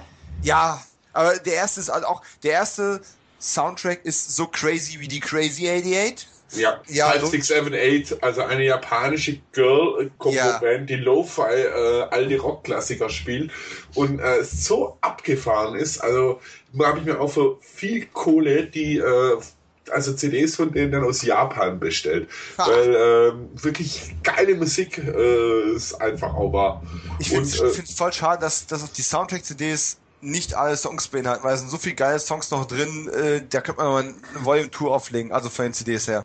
Das ja, das ist leider oftmals die rechte Frage irgendwie. Also ja. Da ärgere ich mich auch manchmal drüber, dass dann der Song, der eine Song, wo der gesagt hat, oh, war der geil, dann auf einmal gar nicht auf der Platte mit drauf ist. Ja. Und äh, wie gesagt, auch das ist so ein, so, so ein Schmachtfetzen wie Don't Let Me Be Misunderstood. Ja. Da so einbaust. Oh, Santa Esmeralda. Also ja. Geil. Und ich ja. meine, so eine Liebe dazu. Und wie gesagt, auch da merkst du wieder die Kameraarbeit, die Detailarbeit, die Perspektiven, die er wählt.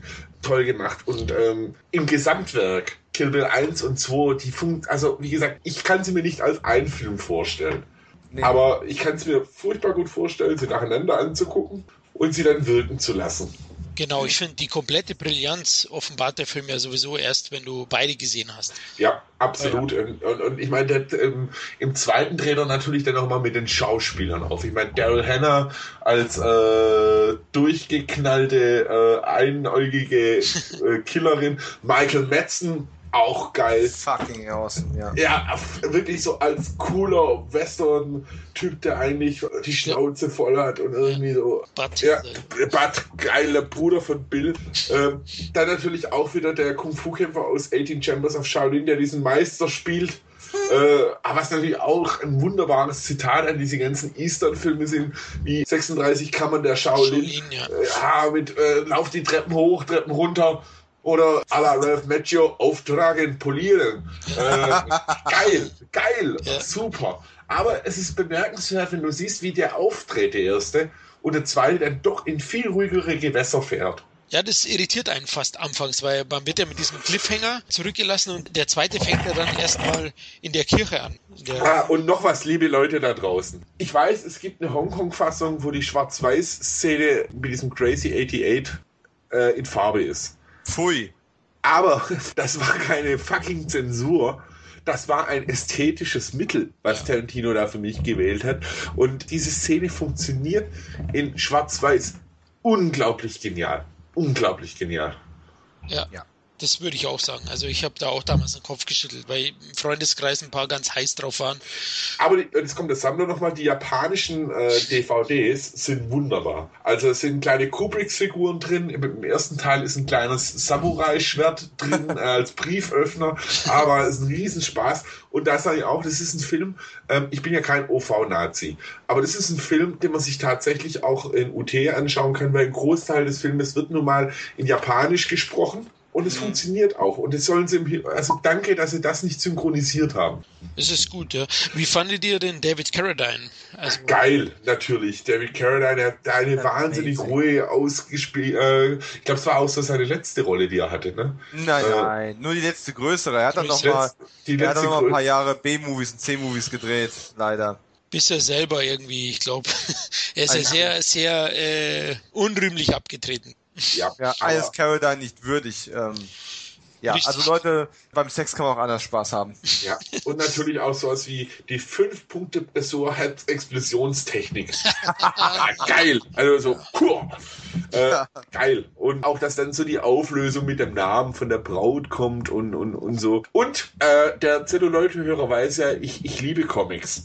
Ich habe selten eine bessere Argumentation gehört, warum Superman eigentlich eine coole Sau ist, wie in diesem Film äh, von David Carradine, was natürlich äh, von Tarantino, der ja auch durchaus ein bisschen ein Nerd ist, nochmal wunderbar das erklärt hat, warum Superman eigentlich eine coole Sau ist und die ich auch tatsächlich immer wieder aufgreife, wenn, wenn, wenn es Nerdgespräche gibt äh, und sagt, hey, Superman, Batman, äh, sage ich, äh, Superman ist unterschätzt, weil und überhaupt und es hat wunderbar. Also die besseren Dialoge hat eindeutig der zweite Teil.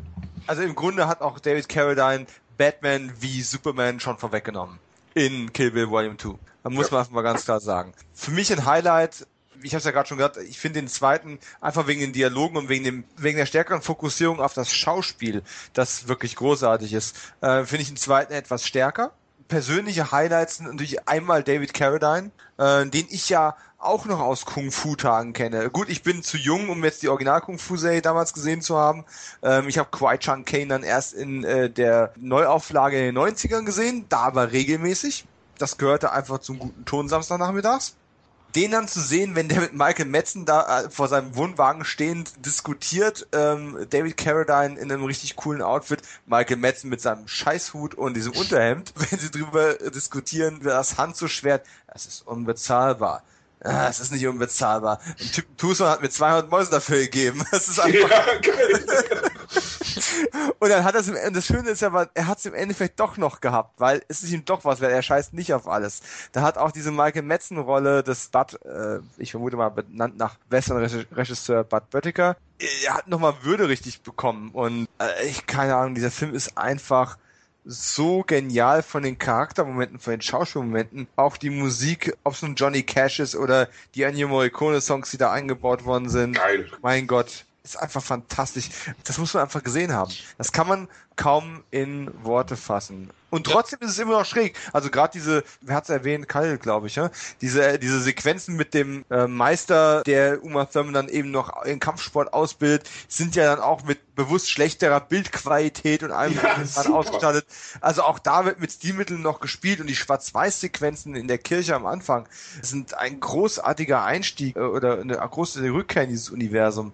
Es mag nicht so verspielt sein wie der erste Film, aber es ist immer noch genug Spiel dabei, dass es Ding nicht niemals trocken wird. Und was ich auch finde, ist, wie sich Tarantino da ein bisschen ja selbst auf die Schippe nimmt, möchte ich gar nicht sagen, aber jetzt vergleichen wir mal diese Kampfszenen im ersten hm. mit ja. diesem Wohnwagenkampf. Mhm. Und ich meine, im ersten ein wunderbar, also die, gerade dieser Küchenkampf oder dieser Kampf gegen die Crazy achtundachtzig, es war alles wunderbar choreografiert und mit Kampftechnik und und da kämpfen zwei Frauen, beide Meister ihres Faches, in einem viel zu kleinen Wohnwagen, hauen hm. sich die Hände an und bleiben irgendwo hängen. Großartig gemacht einfach. Das hat da wirklich so dieses hm. ja. Und natürlich Michael Madsen, wie der Kiddo, halt mal eben eine Ladung Schrot verpasst. Also einfach oh, so, ja. ja, scheiß drauf. Boom. Also wirklich so eine Drecksau spielt. Ja, richtiger Drecksack. War auch einer der Überraschungen, für mich die größte, aber schauspielerisch Daryl Hannah hatte mich auch sehr überrascht. Die kannte ich ja gar nicht in so einer, auch so einer Drecksack Rolle, ne? Also die war ja immer das Liebchen, mhm.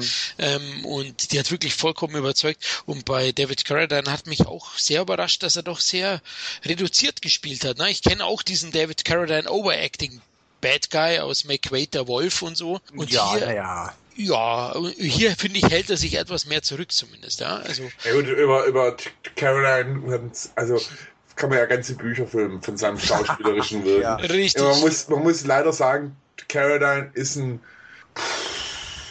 Ich mag ihn. Ich mag ihn, ist das Netteste, was ich sagen kann. Er ist als Schauspieler schon sehr limitiert, aber was man eben einfach sagen muss, er ist halt so ein, einer der gerade gewesen, zahlt mir genug Kohle und ich drehe euch jeden Scheiß. Ja. Und, und, und ich meine, das, wenn du dir diese Filmografie von Carradine anschaust, Frankensteins Todesrennen. Ey, komm, der ist geil. Der ist super, ist einer meiner Lieblingsfilme im, im ja. Trash-Bereich. Aber er hat auch so unglaublichen Schrott einfach gedreht. Und, und ich bin in dem Sinn eigentlich auch ein bisschen übel, weil Kung Fu hätte eigentlich nicht er spielen sollen, es hätte Bruce Lee spielen sollen, weil ursprünglich war das mal Bruce Lees Idee. Man hat es halt nicht gemacht, weil man gedacht hat, einen asiatischen Schauspieler, das trägt sich nicht.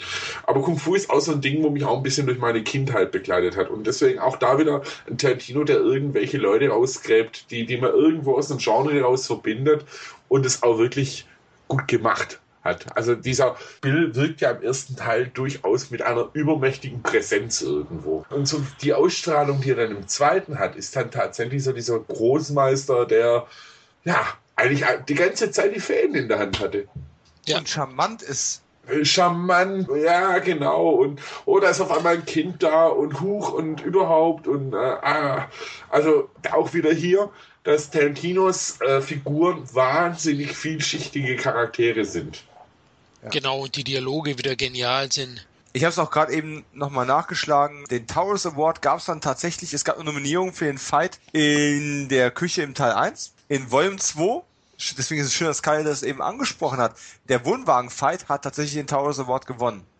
Wegen dem begrenzten Raum, Frau gegen Frau, zwei Schwerter und äh, ein ziemlich ekliges Ende. Das äh, hat dann tatsächlich auch einen Preis gewonnen. Also von daher Action reduziert, Leichen reduziert, aber das, was da ist, überzeugt eben auch mit Qualität. Intensiver, ja, im ja, Endeffekt, ja. ja. Auf jeden Fall. Also Kill Bill war ein großer Erfolg und eigentlich hatte Tarantino, glaube ich, äh, gar nicht direkt was vor, aber sein Kumpel Robert Rodriguez hat ihn überredet. Sehe ich das richtig oder bin ich falsch informiert? Mit Death Proof, der Teil des Grindhouse Double Features. Na, sagen wir mal, dazwischen kam auf jeden Fall auch das von dir schon angesprochene ähm, C S I Las Vegas äh, Intermezzo, was ja ein Zweiteiler war. Ich weiß, ihr habt, habt ihr den gesehen? Ich habe Grabesstille gesehen, ja, so hieß die Folge. Ja, ich habe die auch ziemlich gut in Erinnerung, obwohl ich sie nur damals im Fernsehen gesehen habe.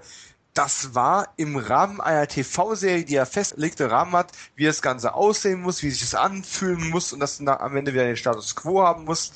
Tarantino hat seine Stärken da im Fernsehen auch voll ausgespielt. Er hat es geschafft, ein paar Songs mit reinzubringen.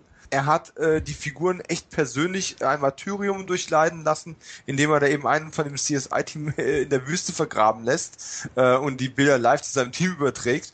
Ja, der Schurke hat nicht so funktioniert und sowas, aber man hat wirklich auch da gesehen, wie viel Liebe zu der Serie auch drin steckt, weil in dem Buch auch so viele Sachen über die Figuren dann wieder rausgefördert wurden, die teilweise seit drei, vier, fünf Staffeln nicht mehr erwähnt worden sind. Und das ist also auch schon ein starkes Intermezzo gewesen.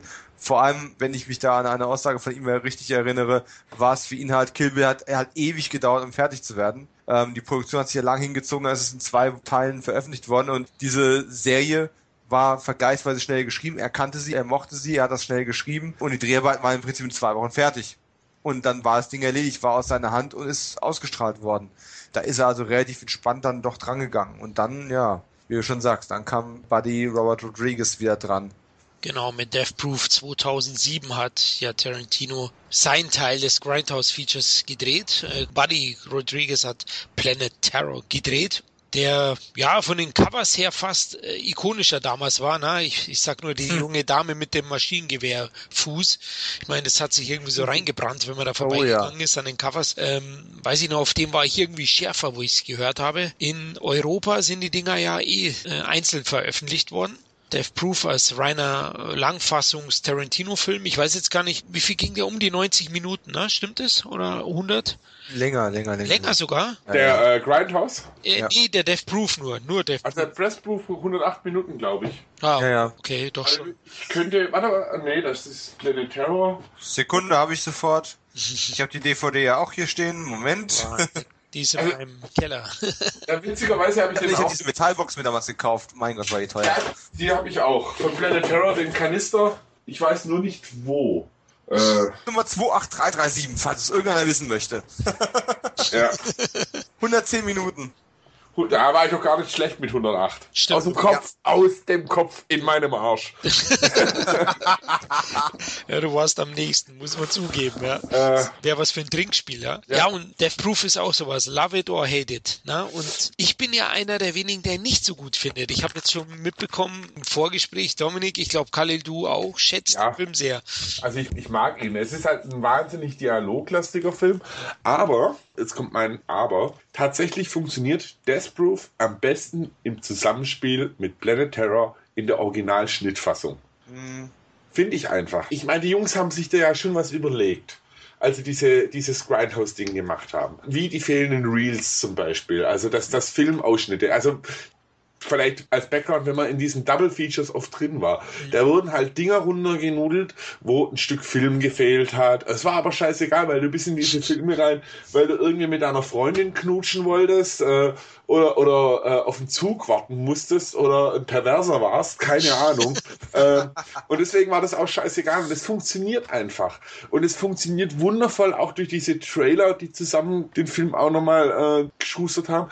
Schade nur, dass, dass der einzige Trailer, der bis jetzt umgesetzt worden ist, Machete war. Der ist sicherlich ein geiler Film, aber ich hätte gerne Werewolf Woman of the S S gesehen. Ja, der ist äh, mit äh, Sybil Denning in der Hauptrolle. Jawohl, mein Führer. Äh, geil. Also, ich hätte mich tierisch drüber gefreut. Aber er funktioniert halt so. Und eben in diesem Zusammenspiel, dieses Horror-Ding und dann dieses, dieser wahnsinnig dialoglastige Film. Ich meine, da passiert ja auch wieder nicht viel. Ich wollte gerade sagen, das sind eine der Dinge, die mich so ein bisschen stören. Also die Mädels, die reden und reden und reden und reden um nichts. Ja? Also es ist schon redundant ja, teilweise Florian, aus meiner Sicht. Ja?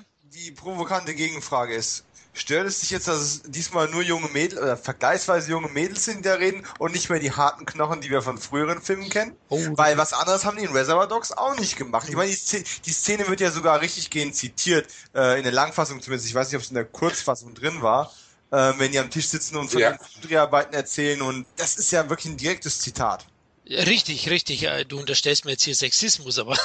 Nein, aber ich, ich will nur mal die Frage in den Raum werfen. Ja. Liegt das mit daran, dass es irgendwie, dass es, dass es abgenutzt ist? Oder dass es tatsächlich bei einer Gruppe von, von harten Gangstern anders rüberkommt als bei Freundinnen, die sich auf dem Plausch beim Kaffee treffen? Soll ich ehrlich sein, sowohl als auch. Also ich, ja. ich finde, es ist etwas abgenutzt und ich finde, es kommt natürlich bei so ein paar Gangstern, für mich kam es da etwas cooler rüber. Ich ja. bin aber auch nie der ganz große Russ Meyer-Fan gewesen. Ja, also der hat ja hier... Ja. Russ Meyer ist großartig. Ja, einige Filme mag ich, aber ich bin jetzt nicht der große Fan. Und, und Fast the Pussycat Kill Kill ist einer der Grundstock. Also natürlich, von Russ Meyer kannst du nicht alles angucken. Der hat so unglaublichen Schrott auch teilweise gedreht. aber äh, es ist ein wichtiger Filmemacher. Ja, das auf alle Fälle, aber insgesamt hat der Film schon, ist ja auch eine wüste Mischung aus, aus Road-Movie, Serienkiller-Riser, oder? Kann oh ja, sagen? Ja, definitiv. Slasher, also B-Movie-Trash. Ich finde Kurt Russell geil in der Rolle. Ich finde auch an sich, der Film wird ja aus, aus Frauensicht erzählt. Das finde ich auch gut gemacht, also wie sie ihn auch fertig machen. Die Verfolgungsjagden sind herausragend, vor allem sie sind handgemacht. Ja. Gruß an Mad Max, der das auch wieder gut umgesetzt hat, finde ich auch schon wirklich fantastisch, aber er hat für mich halt so einige Längen und einige Dialoge, wo ich einfach sage, das ist mir etwas zu lang, wobei ich rede jetzt hier von der Solo-Fassung, die hundertzehn Minuten allein geht. Also da muss ich mir vielleicht das Feature, den habe ich auch hier da auf Blu-ray, äh, muss ich mir wahrscheinlich mal nochmal anschauen. Wahrscheinlich wird mir der Film dann besser gefallen, der siebzig Minuten Fassung, oder? Mit Planet Terror. Wie lange geht er da? Äh, ich glaube, so siebzig Minuten kommt schon hin. Ich müsste nachschauen. Also äh, zusammen gehen die, glaube ich, zweieinhalb Stunden oder so. Also nicht mal so lang. Wobei, ich glaube, bei Planet Terror fehlt deutlich mehr als bei Death Proof. Okay. Ich da so. Aber ich müsste mal nochmal schauen. Ich finde halt wirklich, ich finde es schade, ist auch wieder so ein Beispiel, dass man so unmutig war und diesen Film dann, dann auch mit zwei, also zwei Filme draus gemacht hat und nicht mhm. dieses, also ich glaube, der lief auch damals als Grindhouse-Schnitt nirgendwo hier im Kino, großartig. Nee, nee. Ich, ich wollte nämlich sehen, aber es ging nicht. Nee. Also ich habe mir dann als japanische, also zuerst kam er tatsächlich als japanische äh, D V Ds auf den Markt, habe ich mir dann auch damals geholt. Und ja, hm, unmutig. Also ich glaube, das war so eine der wenigen Rückschläge, die in Tarantino vielleicht auch hatte, dass sie dieses Konzept nicht umsetzen konnten. Also soweit ich auch irgendwie gelesen habe, ist der auch bei den Testvorführungen ein bisschen durchgefallen in diesem Grindhouse-Schnitt. Wir können es ja offen ansprechen, war ja regelrecht ein Flop. Also die, das ganze Projekt, ja. Ja, genau. Ja. Deswegen gab es ja erst nach einer gewissen Zeit wieder Machete. Im Endeffekt haben sie ja vorher schon gesagt, auch, auch durch diese Forums-Geschichte, Anthologie-Geschichten, lassen wir mal Horror-Sachen außen vor, die bilden ein bisschen eine Ausnahme. Anthologien funktionieren einfach in den seltensten Fällen und das Grindhouse-Kino, es, es spricht einfach nicht mehr genug an, die Zielgruppe ist nicht mehr groß genug, weil es einfach schon zu sehr in Vergessenheit geraten ist. Das ist ein bisschen ruhig und die Namen alleine, also Rodriguez und Tarantino, haben halt nicht genug gezogen. Also es ist schade, aber es ist so. Vermutlich ja, und Kurt Russell auch nicht, ne? Ja, nee. Und Rose McGowan auch nicht, um den anderen Film nochmal zu nehmen. Ja, oder? Da hast du recht. Michael Biehn war toll im Planet Terror. Hab mich oh, riesig ja. gefreut, den mal wieder oh, ja. zu sehen, ne? Jeff Verhey war großartig. Ja, auch der Rasenmähermann. Ja, eben. Aber vielleicht mal ganz kurz zu Death Proof. Der hat für mich einen relativ hohen Wiederansehfaktor. Trotz alledem. Was mich am meisten bei dem Film ärgert, ist eigentlich, dass er auf seinen hundertzehn Minuten Laufzeit zweimal dieselbe Geschichte erzählt, sie geht nur jedes Mal anders aus.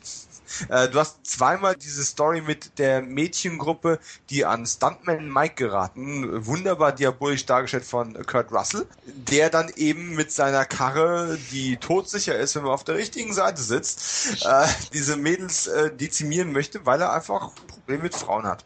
Das ist ein bisschen redundant. Und deswegen verstehe ich, dass Leute das langweilig und doof finden. Aber ich habe einen ziemlich hohen Spaß dabei, mir anzugucken. Der, der Schnitt, auch für die Musik und auch die Darstellerin, die sie dafür gefunden haben, das ist halt auch alles super gepasst. Einfach. Und diese kleinen, feinen Zitate.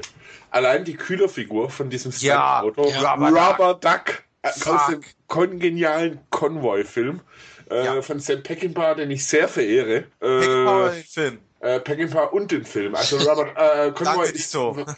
Convoy ist wahrscheinlich tatsächlich einer seiner kommerziellsten Filme, die er gemacht hat. Definitiv, ja. Äh, aber äh, groß, also Chris Christopherson in einer großartigen Rolle und, und äh, man muss dazu wissen, meine Eltern hatten ein Speditionsunternehmen äh, Ach, okay. mit L K Ws und das war das Größte war irgendwie, wenn ich mit einem Fahrer von meinem Papa mal auf eine Tour mitfahren durfte in so einem zwölf siebzehner Daimler und, und dann, also der hat mich auch wirklich geprägt, aber das ist auch wieder Tarantino, diese kleine Kühlerfigur, wo man als Kenner da sitzt und einfach nur ein Grinsen hat. Und ja. sich denkt, geil, geil. Und natürlich ein Kurt Russell, äh, den ich wirklich total liebe als Schauspieler, der auch so wirklich ultra groß ist, der glaube ich nie geworden. Aber er hat in den Sachen, wo er mitgespielt hat, hat er einfach die coole Sau gespielt. Also fand ich wirklich. Ja, Kurt Russell ist ein geiler Typ, ja. Er, ja. Hateful Eight kommt ja auch wieder vor. Ja. Und äh, Kurt Russell, Big Trouble in Little Chinatown, einer der unterschätztesten Filme. Geil. Aber wie gesagt, Death Proof hat für mich schon... Ich verstehe, dass sich Leute schwer tun mit dem, weil die Dialoge, also da übertreibt Tarantino auch schon ziemlich mit den Dialogen. Schön, dass ihr mich verstehen könnt. Genau das meine ich eben. Es wird so ein bisschen too much, fand ich. Ja. Ja, aber ja. auch wenn es ein kleiner Vorgriff ist, Dialoge leiden ein bisschen darum, dass sie nicht so ikonisch sind. Wirklich schlecht oder langweilig sind es nicht. Das ist ja ein Vorwurf, den, der, den auch sein aktueller Film Hateful Eight wieder von vielen Seiten bekommt, dass es mit den langen Dialogen trotzdem langweilig wird. Und das Gefühl hatte ich bei Death Proof nicht. Das Ikonische fehlt, ja, aber es ist immer noch ein Stück weit unterhaltsam gewesen und hatte auch trotzdem so tolle Momente wie der sehr gute Lapdance, ähm, die Kill-Szenen oder die generell alle Szenen am Steuer. Ja, Blechmenschen ähm, war brutal. Hervorragend. Wie gesagt, Rubber Duck, ich war damals traurigerweise, ähm, schade, dass ihr nicht dabei wart, ich war der Einzige, der im Kino gelacht hat, als diese Figur auf der Leinwand auftauchte, hat sonst irgendwie keiner kapiert. Das machte mich sehr, sehr einsam in diesem Moment. aber super. Und auch diese kleinen Momente. Gut, der Fußfetischismus war nie so ausgeprägt wie hier. Also vergesst ja. mal Uma Thurman, die in Kill Bill eins noch minutenlang auf ihren Fuß starrt, in der Hoffnung, er bewege sich irgendwann wieder. Aber ich meine, hier, das ist ja schon extrem extrem. Und trotzdem, der Film hat was. Und ich finde es schade, dass er allgemein so abgeschwartet wird. Das hat er nämlich eigentlich auch nicht verdient. Okay, du bist also ein großer Verfechter von Death Proof. Es sind die Kleinigkeiten. Erinnerst du dich an die Szene, äh, wenn Mary Elizabeth Winstead in, in dem Auto sitzt und auf ihre Freundin wartet und einfach nur dann von ihrem M P drei Player äh, einen uralten Song runtersingt? Das sind so diese kleinen Momente, diese Verbindung von Altem und Neuem. Auch da, es gibt wieder kleine Schwarz-Weiß-Geschichten drin. Der Film hat was.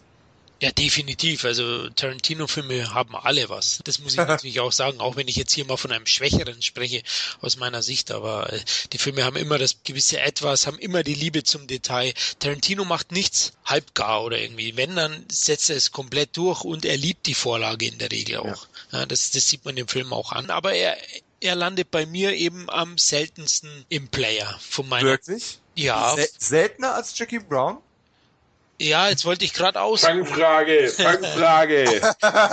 Aber ja. Ich muss auch sagen, Death Proof, also schaue ich mir tatsächlich als Solofilm nicht so oft an.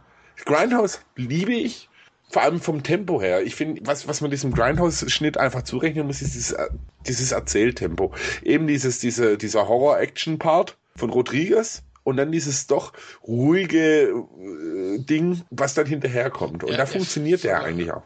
Also in Kombination praktisch. Hm. Ja. Aber auch da hast du, die, du hast ja diese, wir haben ja schon über Hommagen ein paar Mal gesprochen, mir ist gerade noch eine eingefallen, auch wenn es endlos dauern würde, wenn wir jetzt alle, alle Anspielungen aufzählen würden, aber äh, ich meine, der Serienkiller in diesem Film ist der Stuntman, Stuntman Mike, ja. Wer bist du? Ich bin Stuntman Mike. Was machst du? Ja, ich bin Stuntman. Oh, wie bist du in das Geschäft gekommen? Durch meinen Bruder, Stuntman Bob. Das ist einfach, das sind diese kleinen Momente. Und wenn er dann seine, seine Credits aufzählt, er hat, ja, er hätte mal irgendwo einen Stunt gedoubelt, äh, als in High Chaparral einer vom Pferd gefallen ist. Heute kennt doch kein Schwein mehr High Chaparral, eine der prägenden Western-Serien von dem Bonanza-Erfinder. Das sind einfach so diese Sachen, wo selbst in so einem kleinen Projekt Tarantino immer noch mal diese kleine Schippe mehr leistet als ein null acht fünfzehn Filmemacher. Ja, er liebt das Kino und, und das Fernsehen, ja, das genau. Das Fernsehen, definitiv. Ja. Also klar, und ich kenne High Chaparral. Also ich habe vielleicht nur zwei Folgen in meinem Leben gesehen, aber ich kenne die Serie sehr wohl. Ich habe ja, hab einen Booklet dazu geschrieben, ich habe ein paar mehr gesehen, aber ähm, es kennt trotzdem kaum noch einer. Ja, also außer Liebhabern.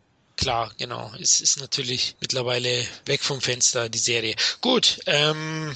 zwei Jahre später. Und da kam einer seiner erfolgreichsten Filme. Die nächsten zwei waren ja seine dicken Blockbuster. Wir reden von Inglourious Bastards. zweitausendneun erschienen. Budget war schon zweiundsiebzig Millionen Dollar. Also da hat er schon mal richtig Kohle in die Hand bekommen. Ich denke, er musste aber auch dafür Brad Pitt mit ins Projekt holen. Aber er war gut. Brad Pitt war super. Also muss man echt sagen. Der war gut, aber ein, zwei andere haben mir nicht so gut gefallen. Okay, Til Schweigers beste Rolle. Oh, du hast noch nicht Chiller auf YouTube. Wolltest du was sagen? Nein, also ich, ich hasse ja Til Schweiger total. Es gibt so ein, zwei Filme, wo ich ihn ganz gut fand. Der bewegte Mann fand ich ihn ganz gut, aber ich muss sagen, in den Inglourious Bastards war er wirklich toll. Also, also wenn er sich da selbst irgendwo gespielt hat, einen Idioten. Äh, oh. Nein, so krass natürlich nicht, aber äh, auch da fand ich wieder einen Geniestreich, den Film mit deutschen Schauspielern zu besetzen. Mm. Und mit was für welchen? Gut, also, wie es sich an, wenn du in Berlin drehst, ne? Ja, ich ja. meine, der Film ist ja wirklich in Babelsberg gedreht worden, äh, soweit ich weiß. Aber ich denke auch da, ähm, da bin ich jetzt bei dem Ding, das ist für mich ein Film, der funktioniert tatsächlich und, und Achtung, Trommelwirbel, das sage ich sehr selten über einen Film, er funktioniert nicht synchronisiert. Er funktioniert mm. nicht für mich synchronisiert. Mm. Dafür ist dieses Element der Sprache und auch da wieder ein Tarantino, der den Dialog so liebt, dass der eins der tragenden Elemente in diesem Film ist die Sprache. Was du ja auch an bösen Antagonisten merkst, der wirklich sprachgewandt, wortwitzig, mehrere Sprachen spricht, fließend.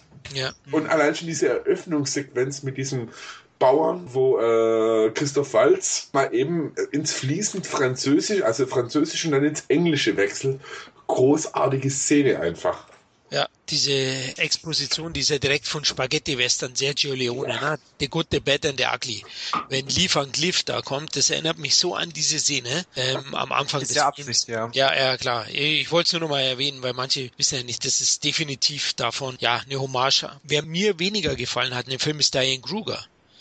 Äh, die war scheiße. Ah, die ist überall die war, scheiße. Ja, die Nein, Entschuldigung, das ist unfair, aber das Problem ist, sie wirkt in gewissen Sachen, aber wenn du sie in so einen Blockbuster reinlässt, in so einen Spektakelfilm, das ist irgendwie nicht ihrs. Also auch bei dem, diesem äh, Nicolas Cage-Film, heften wir mal mit dem Titel aus, äh, ihr wisst schon, äh, Nicolas Cage auf Schatzjagd und äh, Diane so, Kruger ist mit dabei. Vermächtnis hat, der Tempelritter oder so. Ja, hat für mich auch nicht so funktioniert. Und sie kann spielen. Ich habe schon Filme von ihr gesehen, die gut waren. Also nur in diesen Spektakelfilmen in Amerika funktioniert für mich nicht so gut. Ja, also da war ich enttäuscht. Also ich fand sie regelrecht fehlbesetzt. Klingt jetzt ein bisschen hart, aber... Sie hat auch schlecht gespielt. Ja. Also jetzt, das war für mich ein Overacting, was ich einfach schwach fand. Also ja. So dieses Aufgesetzte und so. Also da hat Tarantino sich wahrscheinlich auch gedacht, so scheiße, scheiße. Aber dafür hatte der Film August Diehl drin. Einer der besten deutschen Schauspieler. Mhm. Ich liebe August Diehl in fast allem, was er gedreht hat. Das ist für mich auch so eins der Aushängeschilder des äh, deutschen Kinos, zusammen mit Daniel Brühl, den ich auch sehr verehre. Ja, so. Er wirklich ein unglaublich geiler Schauspieler ist. Und natürlich äh, Brad Pitt, geil auch in seiner Rolle drin. Und ja, natürlich auch der Eli Roth, der andere Buddy von Tarantino als der Bärenjude. Ja. Und Und auch da, jetzt kommt ein Spoiler, man muss dieser Geniestreich, einen Film zu drehen, in dem Hitler dann auch umgebracht wird. Hm. Weil eben auf jede Kontinuität oder Historie zu kacken und zu sagen, nö, der stirbt da. Hm. Ja, und, letztlich und dann, tötet ihn das Kino, ja. Ja, und auch da wieder wunderbar erzählt, die unglaublichen, auch da wieder die Musik, äh, passend jetzt leider zu dem Jahr, einer von Bowies ganz, ganz großen Songs hm. da drin, dann eben, dass das Kino äh, eine tragende Rolle spielt, auch Szenen aus, wo dann teilweise aus Stummfilmen, aus dem deutschen Stummfilm Metropolis erinnern, von der Bildkameraführung, gerade mit diesem Gesicht und äh, auf der Leinwand und so. Ganz, ganz großer Film. Finde ich wirklich einen ganz, ganz tollen Film. Ich habe auch nicht ganz so verstanden, also diese Diskussion, die so im deutschen Feuilleton da war, darf man das und hm, und überhaupt und Tarantino, jetzt macht er noch so ein Ding. Ähm, Ja, er ist ja in der besten Tradition der italienischen Soldatenfilme aus den siebzigern auch ein bisschen. Also es, witzigerweise gibt es ja einen Inglourious Basterds von Enzo Castellari, ja, den ich auch sehr verehre. Aber da ist der Film ein bisschen eine Mogelpackung, weil ja. direkt mit die wilden Hunde, glaube ich, hieß er in Deutsch, die wild ja. verwegenen Hunde, höchstens der Mittelteil deutet es kurz ja. mal an, aber ansonsten ist kein Söldnerfilm, ne? Aber auch da merkst du natürlich, dass Tarantino, und auch da ist, da lacht halt wieder mein Herz, dass dieser Mann, also wirklich der, der aus den U S A kommt, eben italienisches Söldnerkino kennt. Ja. Äh, was ja wirklich so ein europäisches Phänomen mehr ja, und, das, und er kennt das deutsche Kino auch in- und auswendig. Ja, das ist, äh, kennt das, das nächste noch, ne? Das hast du ähm, ja bei vielen Zitaten gemerkt, die er drin hatte bei Inglourious Basterds. Ja. Aber das ist mein großes Problem, und Florian hat es gerade schon angesprochen. Inglourious Basterds und Django Unchained haben beide für mich dasselbe Problem. Sie haben im Vorfeld was anderes versprochen, als das, was der Film nachher geliefert hat. Und bevor ich jetzt so negativ Aussagen in den Raum werfe, auch hier wieder der Disclaimer, ich mag die beiden Filme trotzdem. Ähm, es hat für mich aber jedes Mal dann ein zweites Angucken oder ein zweites drüber schlafen gebraucht, um das prozessieren zu können, weil Inglourious Basterds kam ja auch nicht über Nacht. Also erstmal wurde es als eine Art Remake von dem Castellari-Film angekündigt, was es nicht ist, haben wir gerade schon festgestellt. Der Film mit Bo Svensson und Fred Williamson ist eine ganz andere Nummer. Dann wurde es angekündigt als Tarantino holt ein All-Star-Ensemble zurück aus früheren ähm, Tarantino-Spezies wie Michael Madsen und Tim Roth in Kombination mit Leuten wie Eddie Murphy, um was Neues in den Mix reinzuschmeißen. Also quasi ein wirklich namhaftes Söldnerteam, das auf Nazi-Jagd geht. Das wäre doch mal ein lustiger Abenteuerfilm geworden. Ja. Tarantino wäre jetzt natürlich nicht Tarantino, wenn er es nicht so einfach gemacht hätte, aber er selbst hat diese Aussagen ja gemacht und sowas in der Art habe ich auch erwartet. Dann wurde das Casting bekannt gegeben. Du hast Brad Pitt und dann Eli Roth und danach lauter andere Typen, die du sofort wieder vergessen hast. Alle anderen Erzählstränge, alle anderen Storys sind interessanter und besser besetzt als die eigentlichen titelgebenden Bastards. Die Bastards interessiert doch kein Schwein in dem Film. Du interessierst dich für, äh, wie heißt der, Lia Sedux, die wir schon in dem Spectre-Thema ähm, lobend erwähnt haben, im Gegensatz zu Spectre an sich. Die war toll. Die Macht des Kinos, ihr habt das schon wunderbar ausgeführt, da will ich gar nicht mehr weiter drauf eingehen, äh, wird hier zauberhaft gezeigt. Es wird aus dem italienischen und deutschen, generell könnte man sagen, wahrscheinlich dem europäischen Kino, wunderbar zitiert. Christoph Waltz, eine zu Recht viel beachtete Performance mit diesem Sprachgespür, was er da reingebracht hat. Und es ist ja nicht mal diabolisch. Ich meine, er tut böse Dinge, aber auf eine unglaublich charmante Art und Weise. Das hat er übrigens mit David Carradine im Endeffekt ja auch gemeint. Ne? Charmante Bösewichte. Aber ba- Inglourious Basterds ist es für mich nicht, weder als Remake von dem Castellari-Film noch als Neuinterpretation. Es ist was völlig anderes. Und Django Unchained war auch was völlig anderes. Es ist auch kein Django-Film und es ist auch keine wirkliche Hommage an den Spaghetti-Western. Es ist auch was anderes. Und deswegen habe ich ein bisschen Probleme damit gehabt, mit dem Film warm zu werden, mal abgesehen davon, dass er ein wenig trist aussieht im Vergleich zu den doch deutlich farbenprächtigeren vorherigen Filmen. Er hat so ein bisschen so einen, Entschuldigung, wenn ich es sage, deutschen Look.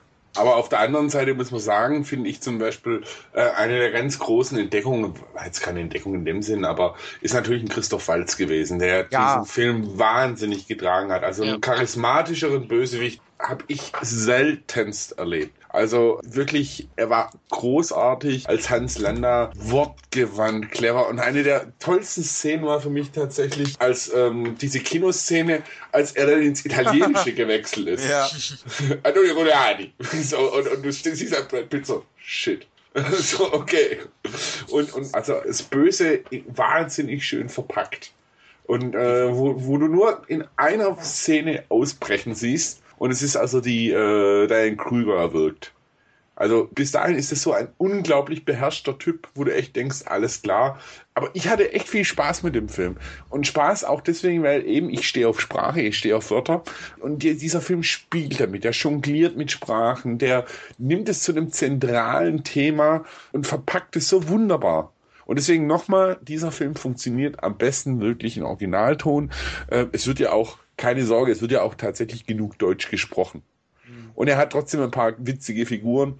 Der Bären-Unit ist einfach großartig. Mir hat auch äh, Michael Fassbender sehr gut gefallen. Der ja, ja, kommt ja nicht so lang vor. Ja, die, die ganze Szene in dem Keller. Ja. Schon wieder ja, Leute geil. am Tisch. Schon wieder Leute am Tisch. Aber es funktioniert super. Ja, und, und, und vor allem auch, dass sie dann nochmal, und da ist auch wieder das deutsche Kino, wo man sich, was du vorhin erwähnt hast, wo dann über, über äh, war es ein Film von Riefenstahl? Aber auf alle Fälle, um, Pützbalü, dieser Film, und, und Fassbender, der da in diesem Deutsch, sprich in diesem Singsang, und nicht darüber wird gestolpert, sondern darüber, wie er das Bier bestellt. Ja. Wie, wie er die Drinks bestellt. Ja. Das soll ja. niemand bestellt. Und auch da wieder August Diehl, von dem man da auch sehr wenig natürlich gesehen hat, äh, de facto, aber der in dieser kleinen Rolle eine wahnsinnige Präsenz, den man wirklich auch diesen S S-Typen komplett abgenommen hat. Ja. Allein schon auch so ein Stiefel trinken. Ich meine, wie locker ist denn das bitte? ähm, August Diehl bin ich auch erst wirklich durch Inglourious Basterds drauf aufmerksam geworden, obwohl es eine vergleichsweise kleine Rolle war, und seitdem bin ich ähnlich begeistert von ihm wie du auch. Das einer der tollsten deutschen super. Schauspieler, ja. dreiundzwanzig, ist allein wegen ihm einer der wirklich großen, großen Filme, aber wie gesagt, genauso auch in äh, Daniel Brühl, den man ja gern mal mit so Mädchenfilmen so gleichsetzt. Da kann ich nur jedem Zuhörer empfehlen, schaut euch mal den Film Das Weiße Rauschen an. Ein wahnsinnig beeindruckender Erstlingswerk von einem Österreicher, wo ein Brühl wirklich zeigt, was er schauspielerisch auf dem Kasten hat, und es ist eine Menge. Und wie gesagt, Till Schweiger als Hugo Stieglitz, okay, passt. Irgendwie. Er hatte nicht viel Dialog, das war, das war dann... Er war ein Schweiger, ne? Ja, er war ein Schweiger. Aber er, es, hat, es hat auch irgendwo gepasst. Irgendwo. Den kann er spielen, diesen steuerischen Eingesichtsausdruck-Schauspieler. Ja. Aber toller Film, wirklich ein unglaublich toller Film. Und diese Diskussion, darf man einen Film zeigen, in dem der, der so historisch abweicht, kann ich nur sagen, fuck you, er hat funktioniert. Es ist ein also, Märchenfilm, verdammt nochmal, nimm's hin. Also, ja, ja. Das ist nicht das Problem, was ich, was ich damit gehabt habe. Das ist ein Film über die Macht des Kinos und der Sprache. Es ist eine Liebeserklärung an beides. Ja. Und als solches funktioniert es auch hervorragend. Ja, und der Film versteht es auch perfekt, äh, im richtigen Moment zu schockieren oder zu amüsieren. Ja? Der hüpft ja. dann so hin und her, äh, nimmt dich wirklich gut mit. Aber ich habe es ja vorhin erwähnt, also Diane Kruger Es wäre schon schön gewesen, wenn man sie ausgetauscht hätte. Ne? Ja. Seitdem bin ich auch kein großer Fan mehr von ihr. Also, da, du warst es vorher? Nee, kein großer Fan, aber ich sag mal, ich bin unvoreingenommen an sie rangegangen, aber nach dem Film, muss ich ganz ehrlich sagen, suche ich schon immer nach dem Fehler. Ne? Also, das hat man doch manchmal dann, dass man sagt, ah, ja, schau hin. Ja. Jetzt gib, hat sie gib mir einen Grund, dich weiter nicht zu mögen. Genau, und ja, leider ja. gibt sie mir immer wieder einen. Ja, dein Krüger ist halt, ja... Ja. Also, da muss ich jetzt auch revidieren. Ich habe ja vorhin gesagt, Tarantino hat ein äh, unglaublich gutes Händchen für Schauspieler bei Diane Kruger. Ich verstehe, warum er sie besetzt hat, weil das halt so dieser, dieser mondäne Typ ist, der einfach so im deutschen Kino in den dreißigern einfach auch drin war. Blond und, und, und, und ja, aber sie, sie ist halt eine beschissene Schauspielerin. Oh, gut. Okay. Und, und ich versuche das noch höflich auszudrücken. ähm, Aber ich meine, letztendlich als Verbeugung vor Inglourious Basterds, er hat ja trotzdem Bo Swenson, den Hauptdarsteller, und Regisseur Castellari mit drin gehabt in kleinen Auftritten. Schade, dass es für Fred Williamson nicht auch noch gereicht hat. Ja, auch so. Ich meine, was, was da noch von Jungs drin waren? Mike Myers ja. als General, also kaum erkennbar. So. Ja. Ja, und natürlich auch andere deutsche Schauspieler, die ebenfalls äh, groß sind, Gideon Burkhardt, der auch ein toller deutscher Schauspieler ist. Ah, der Spitze. Ja, und also auch in dieser kurzen Rolle einfach so unglaublich geil rüberkommt. Und Omar Doom ist natürlich auch super als äh, jüdischer Soldat. Also wie gesagt, diese Kinoszene, wo die dastehen und, und, und Landa, die auf Italienisch zublökt und du siehst echt so, Shit, shit, shit. Und ja. auch da, wie er dann zitiert, Golani. Also äh, die, die, die dann auch die Namen haben von namhaften italienischen Filmen machen und so. Auch da, Chapeau, Mister Tarantino, wie sie eine Hommage, eine Verbeugung vor dem europäischen Kino dahinlegen. Ja, er macht keine halben Sachen, ne? In dem Bezug auf keinen Fall. Ja, der Film war ja auch ein großer Erfolg und ja, drei Jahre später kam der nächste Film, der noch erfolgreicher war, Django Unchained. Wir haben es ja vorhin schon besprochen, zweitausendzwölf kam der raus, Budget, Tarantino hat sie geknackt, die hundert Millionen. Das erste Mal hat er hundert Millionen zur Verfügung bekommen. Ja, was der Nachteil vielleicht von den hundert Millionen war, also die Darsteller sind gut, aber erste Mal, finde ich, hat er jetzt keine ganz große große Rolle einem Darsteller gegeben, den er aus der Versenkung geholt hat, sondern mit DiCaprio, mit Jamie Foxx hat er natürlich schon zwei ganz große Schwergewichte des aktuellen Kinos äh, in die Besetzung geholt und es gab halt weniger ja, Luft für Entdeckungen, finde ich, bei diesem Film und das greide ich ihm auch so ein bisschen an. Das ist einer der wenigen Dinge. Das andere, was ich dem Film angreide, wie Dominik ähnlich, ist, dass der Film, also ich bin großer, großer Fan von Django. Franco Neros Django und äh, Sergio Corbucci oder wie er heißt. Ja? Und ich habe eigentlich so einen Film erwartet, im Tarantino-Style. Und ich habe eigentlich Roots bekommen. Ähm, Roots mit einem Schuss Mandingo drin. Mandingo habe ich leider nie gesehen, Khalil. Das ist... Mandingo ist eigentlich auch ein schlechter Film. Also es basiert auf einem äh, auf einem sehr obskuren Buch aus den fünfzigern. Das habe ich sogar mir äh, auf einem äh, dann irgendwann bei Amazon geschossen, was halt auch, wenn man wenn man es sagen will, eigentlich auch ein bisschen so ein ziemlich fragwürdiges äh, Bild vom Sklavendasein und Ähnlichem äh, hat. Und Mandingo war dann in den siebziger Jahren auch so ein So, so ein bisschen Film über Mandingo-Kämpfer, die, also historisch, soweit ich das, ich habe es mal ein bisschen verfolgt, gab es da keine Belege, dass es das wirklich in der Form gab. Also die Handlung ist äh, ein äh, schwarzer Mandingo-Kämpfer, bla, lässt sich dann mit einer Weißen ein. Aber eigentlich muss ich sagen, ist Django Unchained eigentlich ein, einer von Tarantinos ernsten Filmen. Wahrscheinlich sogar der mit dem ernstesten Thema. Genau, der ernstesten Message, würde ich auch sagen, ja. Definitiv. Aber ich hatte eben diesen klassischen Django Italo-Western erwartet. Hey, du hast, war das Franco Nero ja drin? Also ja, du hattest ja, drin, aber, aber ich habe es mir ein bisschen anders vorgestellt.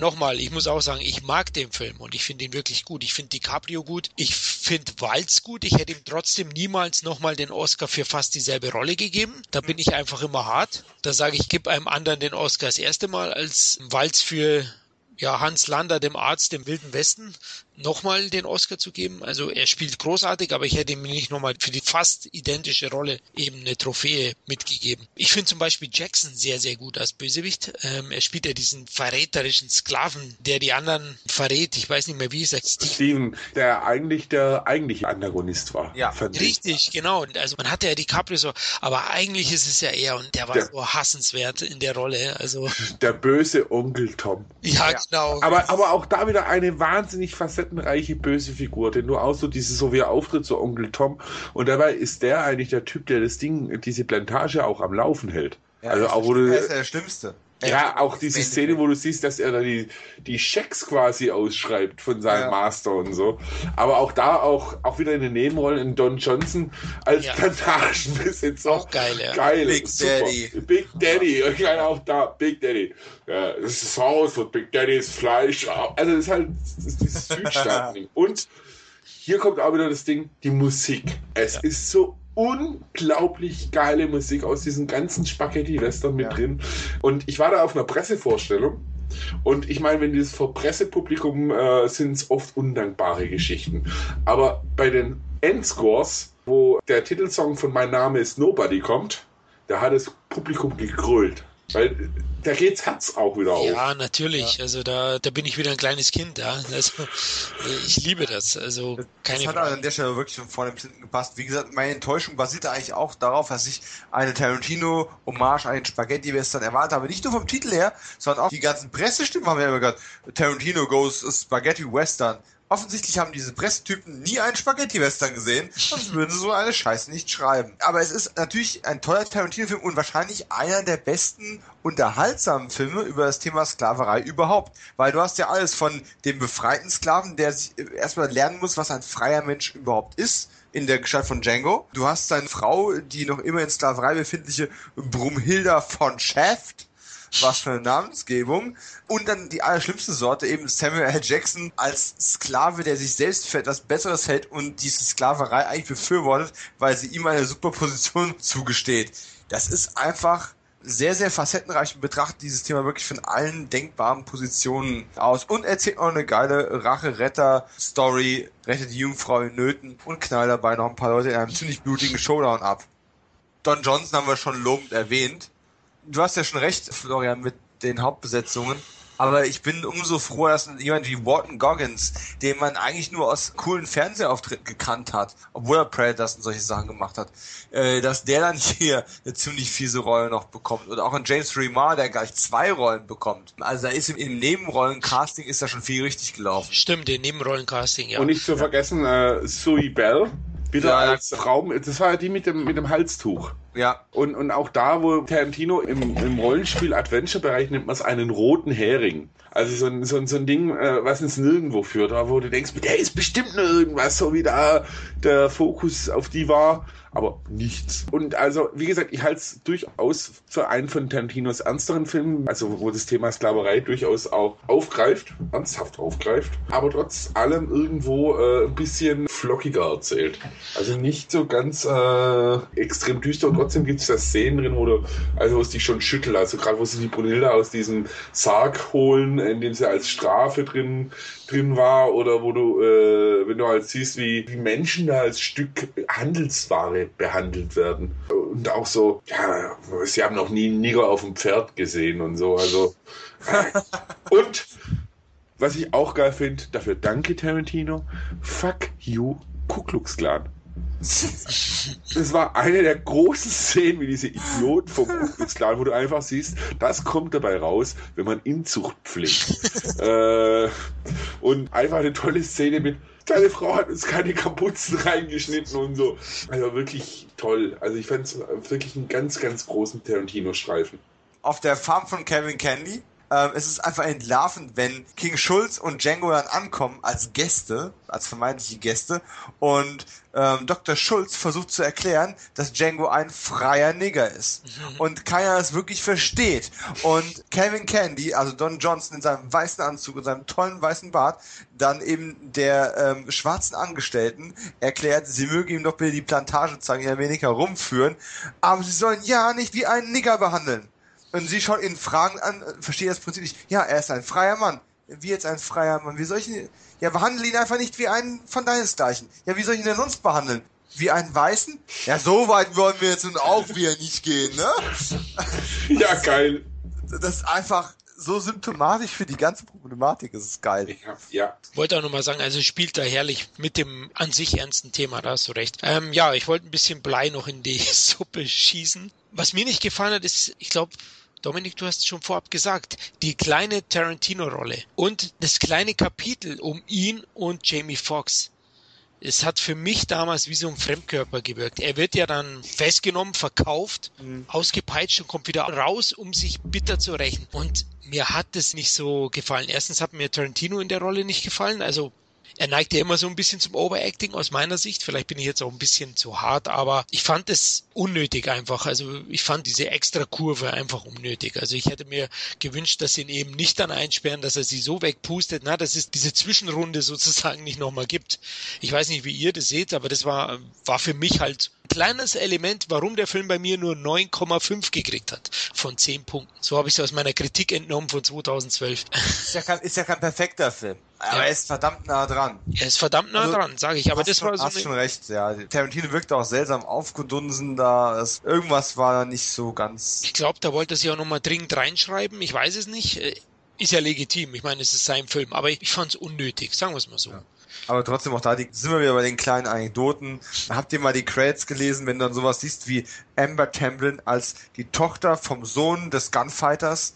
Ähm, das sind einfach Credits. Und der Vater von Amber Tamblyn, sie ist ja auch eine etablierte Schauspielerin. Genauso wie ihr Vater, der mal als Kindschauspieler in einem vollkommen unbekannten Western den Sohn von dem Revolverhelden gespielt hat. Weißt du? Und Jahrzehnte später geht Tarantino her, weil er diesen Western toll fand, macht er den Mann auswendig, der damals das Kind gespielt hat, eine unwichtige Nebenrolle, und besetzt ihn und seine Tochter, nur damit die mal kurz auf der Straße oder im, im Zimmerfenster zu sehen sind, und schreibt ihnen noch einen Credit rein. Das sind einfach diese kleinen Kleinigkeiten. Ja. Keinen Menschen interessiert das im Zweifelsfall. Wenn ich mit ein paar Freunden reingehe, die meisten merken es nicht, interessiert es nicht, sehen das nicht, denen ist es egal. Aber für jeden, der mal zwei Sekunden länger drüber nachdenkt oder das, das möchte, ist einfach nur geil. Ja, wie fandet ihr DiCaprios Auftritt? Der war ja nur sechs. Super, super, super. Also ja, auch da muss ich sagen, DiCaprio, ich hoffe ja, dass er jetzt für Revenant einen Oscar bekommt. Sehe ich auch so. Also ähm, DiCaprio begeistert mich schon seit seinen frühesten Rollen. Also Gilbert Grape zum Beispiel ist ein unglaublich toller Film. Und ähm, auch dieser äh, amerikanische Plantagenbesitzer mit einem Hang zum Frankophilen, der aber so französisch ist wie ich äh, und eigentlich äh, also auch da eine tolle Schlüsselszene ist, als ihm äh, Doktor King Schulz äh, dann über Dumas erzählt und so, ja, Dumas war ein Schwarzer. Scheiße, ne? ähm, großartig, wo der, wo der einfach mit mal, also es ist ein toller Schauspieler, und ich finde, neben dem Walz, der wirklich ein großer Schauspieler ist, äh, ist der nicht verblasst. Also er, er kam glaubwürdig in der Rolle rüber. Auch man hat ihn gemerkt, dass das eher so das verhätschelte Kindchen ist äh, irgendwo, und der mit dem Fuß aufstampft, wenn er nicht das bekommt, was er, was er will, und der aber einen auf großen Macker irgendwo macht und eigentlich, wie gesagt, gar nicht merkt, dass sein Haussklave äh, Steven eigentlich die Fäden zieht. Genau, so wirkt er auch. Aber ich fand ihn auch großartig, wobei er nur circa sechzig Minuten Screentime hat. Jamie Foxx spielt gut, oder? Also jetzt nicht überragend. Hat vielleicht auch nicht ja. die stärkste Rolle jetzt gerade da drin. Das ist halt immer so ein Problem, was ich grundsätzlich immer habe, wenn du einen Titelcharakter hast und der Titelcharakter ist eigentlich nicht wirklich der Hauptfokus. Ja, ein, ein King Schulz überstrahlt ja. ein Django, ein, ein Calvin Candy, ihr habt ja DiCaprio gerade schon gelobt, überstrahlt das. Die, selbst die kleinen Nebenrollen überstrahlen das oft. Das ist so ein bisschen ein Problem. Der macht das gut, aber auch nicht gut genug, um ein Titelheld zu sein. Man muss da schon mit einer gewissen Nachsicht sagen, ja, Django Unchained ist ein geiler Film, wenn du jetzt nicht unbedingt einen Django-Film erwartest. Egal, ob einen Spaghetti-Django oder einen Sklaven-Django. Genau, das wollte ich ja mit der Einleitung sagen zu dem Film. Man muss seine Erwartungen etwas ändern. Wenn man Django eben im Titel hat, dann erwarten viele eben ein pures Bleigewitter. Und ja, eine Hommage ja. an einen Spaghetti-Western. Ja? Ist definitiv so. Okay, gut. Dann haben wir Django durch und gehen zu dem aktuellsten Tarantino-Film, der wieder ein Western ist. Oder ist es ein Kammerspiel-Thriller? Ist es Reservoir Dogs zwei vielleicht? Schauen wir mal, was Dominik sagt. Und ist es Agatha Christie? Ist es Miss Marple? Hateful Eight, zweitausendfünfzehn gedreht, bei uns aber jetzt erst am achtundzwanzigsten Januar gestartet. vierundvierzig Millionen Dollar Budget. Ja, soll ich mal sagen, was meine Einleitung, was hier steht in meiner Kritik? Na klar. Die langatmigen acht. Ganz klar, also Tarantinos Achterstreifen. Ich weiß ehrlich gesagt nicht, warum Achterstreifen auf dem Cover steht. Auf naja, weil Death Proof im Endeffekt nicht als eigenständiger Tarantino-Film, sondern als Teil eines, eines Anthologie-Projekts gewertet wird. Und, und weil es geiler ist, Achterfilme und Hateful Eight. Okay, glaubst du? Also Tarantino hat ja, glaube ich, mal gesagt, zehn möchte er machen. Mit dem zehnten hört er auf. Hm. Dann hätte er noch zwei im Kreuz. Wenn er so zählt wie der deutsche Verleih, das weiß ich natürlich nicht. Bitte Science Fiction. Ja, also Star Trek hat er sich ja schon mal vorgemerkt sozusagen. Nein, also kein Star Trek oder so, sondern wirklich so dieses dystropho- so dystrosophische Kino à la Omega-Mann oder so. Das stelle ich mir bei dem Tarantino großartig vor. Oder? Ich meine, gut, es hat jetzt ein Miller gemacht, Mad Max. Es äh, wäre so, dra- also Mad Max hätte ich einem Tarantino auch super zugetraut. Also so diese Thematik zumindest. Beim Horror bin ich mir nicht so sicher, ob ich das sehen möchte. Ähm, er hat ja mal erwähnt, er ist großer James-Bond-Fan. Ich, ich wäre auch gespannt, was er daraus machen würde. Ich mag, also ich habe zwar die James-Bond-Komplettbox hier stehen, aber ich mag eigentlich nur die alten Bonds mit, mit Connery und Lazenby. Das ist für mich einer der besten Bonds, die je gedreht worden sind. Nicht ja. Der beste Bond-Darsteller, aber der, einer der besten Bond-Filme. Ja, ja, ja, aber ja, der beste ja. Bond-Film ist für mich definitiv Goldfinger. Für mich auch. Da Puh, haben wir wieder was gemeint. Äh, Nein, Mister Bond, Sie müssen, Sie sollen sterben. Also großartig. äh, mit einem äh, Gerd Fröbe als Bösewicht. Ja, aber ich bin, also ich hoffe natürlich, dass Tarantino nicht nach zehn filmt. Wobei, auf der anderen Seite, wenn ich mir das Spätwerk von manchen anderen Regisseuren anschaue, kann ich nur sagen, hör auf, solange du noch gute Filme machst. Ja, ja, aber also, er ist ja auch schon wieder ein Stück zurückgerudert. Also diese extremen Aussagen kamen ja aus der Zeit vor Hateful Eight. Inzwischen relativiert er es ja wieder ein Stück weit. Sagt er, naja, wenn ich jetzt doch nochmal eine tolle Idee haben sollte, würde ich die natürlich nicht in der Schublade verschimmeln lassen. Das ist ja, ja jetzt momentan der aktuelle Tenor. Also, wobei, was ich einem Tarantino hoch anrechne, ist, dass er tatsächlich auch vielen, also viel fördert. Viel fördert. Man kann darüber glücklich sein oder nicht. Wir hatten es jetzt neulich mal bei Zelluleute in Bezug auf Eli Roth, den ich persönlich für einen ziemlich schlechten Filmemacher halte. Ja. Der aber, deswegen genießen Eli Roth auch meinen Respekt, versucht auch bestimmte Genres abzudecken, die auch jetzt eher nicht im Mainstream waren. Ich meine, Hostel ist ein Beispiel dafür und dann natürlich Green Inferno, äh, der echt scheiße war, wobei Kannibalenfilme an sich natürlich auch ziemlich scheiße sind. Eines der schlimmsten Horror-Subgenres ever. Wenn euch jemand sagt, er steht auf Kannibalenfilme, hat er einen in der Klatsche.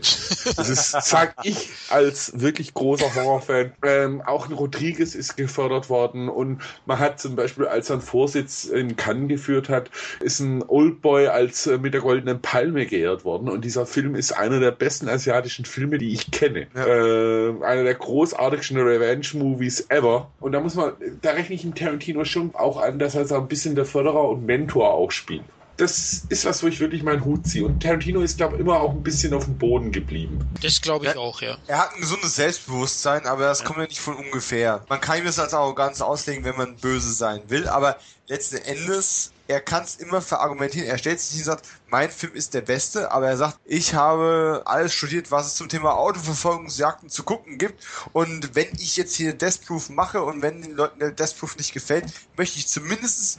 Ich möchte abends schlafen gehen können, zu sagen, ich habe meine Arbeit getan, ich habe meine Hausaufgaben gemacht und ich bin mit nicht weniger angetreten, als mit dem Versuch, die beste Autoverfolgungsjagd der Filmgeschichte zu machen und nicht die zehntbeste. Und diesen Ehrgeiz hat er immer noch nicht verloren und das ist was, was man ihm definitiv auch hoch anrechnen muss. Das stimmt, aber lasst uns ja. zu Hateful Eight nochmal kommen. Also ich hatte ja gesagt, die langatmigen Acht habe ich ihn mal getauft. Das ist jetzt schon sehr... überspitzt gesagt. Also achter Streifen von Quentin Tarantino. Ich habe ihn im Kino gesehen, ich habe ihn leider nicht in siebzig Millimeter sehen können. Hier in München. Äh, Dominik, du? Du hast ihn? Nee, auch nicht. Auch nicht. Auch nicht. Ja, super. Ich war am, ich war am Kudamm äh, in der Nähe von einem der wenigen Kinos, wo er siebzig Millimeter lief. Aber oh. ich hatte ja Ja, gut, das ist eine andere Geschichte, die ich ja im Vorfeld erzählt habe.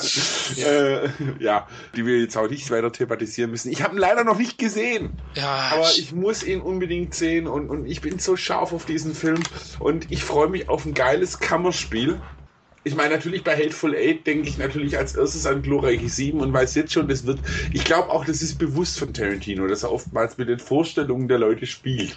Wahrscheinlich, also weitestgehend bekommst du auch ein Kammerspiel, ein sehr gelungenes. Das ist ein absolut sehenswerter Film und ein richtig guter Film, der auch einige ikonische Szenen hat, die sich bei mir erst über die Tage ins Gehirn gebrannt haben. Mhm. Bei der Erstsichtung hat es bei mir ein bisschen auch gedauert, ja, weil der Film schläfert einen schon so in der ersten Hälfte ein wenig ein mit ausufernden Kutschenfahrten, ja, die, ich habe es ja schon angedeutet, gefühlte fünfzehn Minuten dauern. Ne? Da siehst du im ersten Shot dann äh, die Kamera über ein Kreuz äh, fahren und siehst eine Kutsche ganz hinten am Horizont im weißen Schnee schimmern und ja, Tarantino spielt hier nicht vor. Es gibt keinen Schnitt. Man sieht halt, wie lange die Kutsche damals gebraucht hat.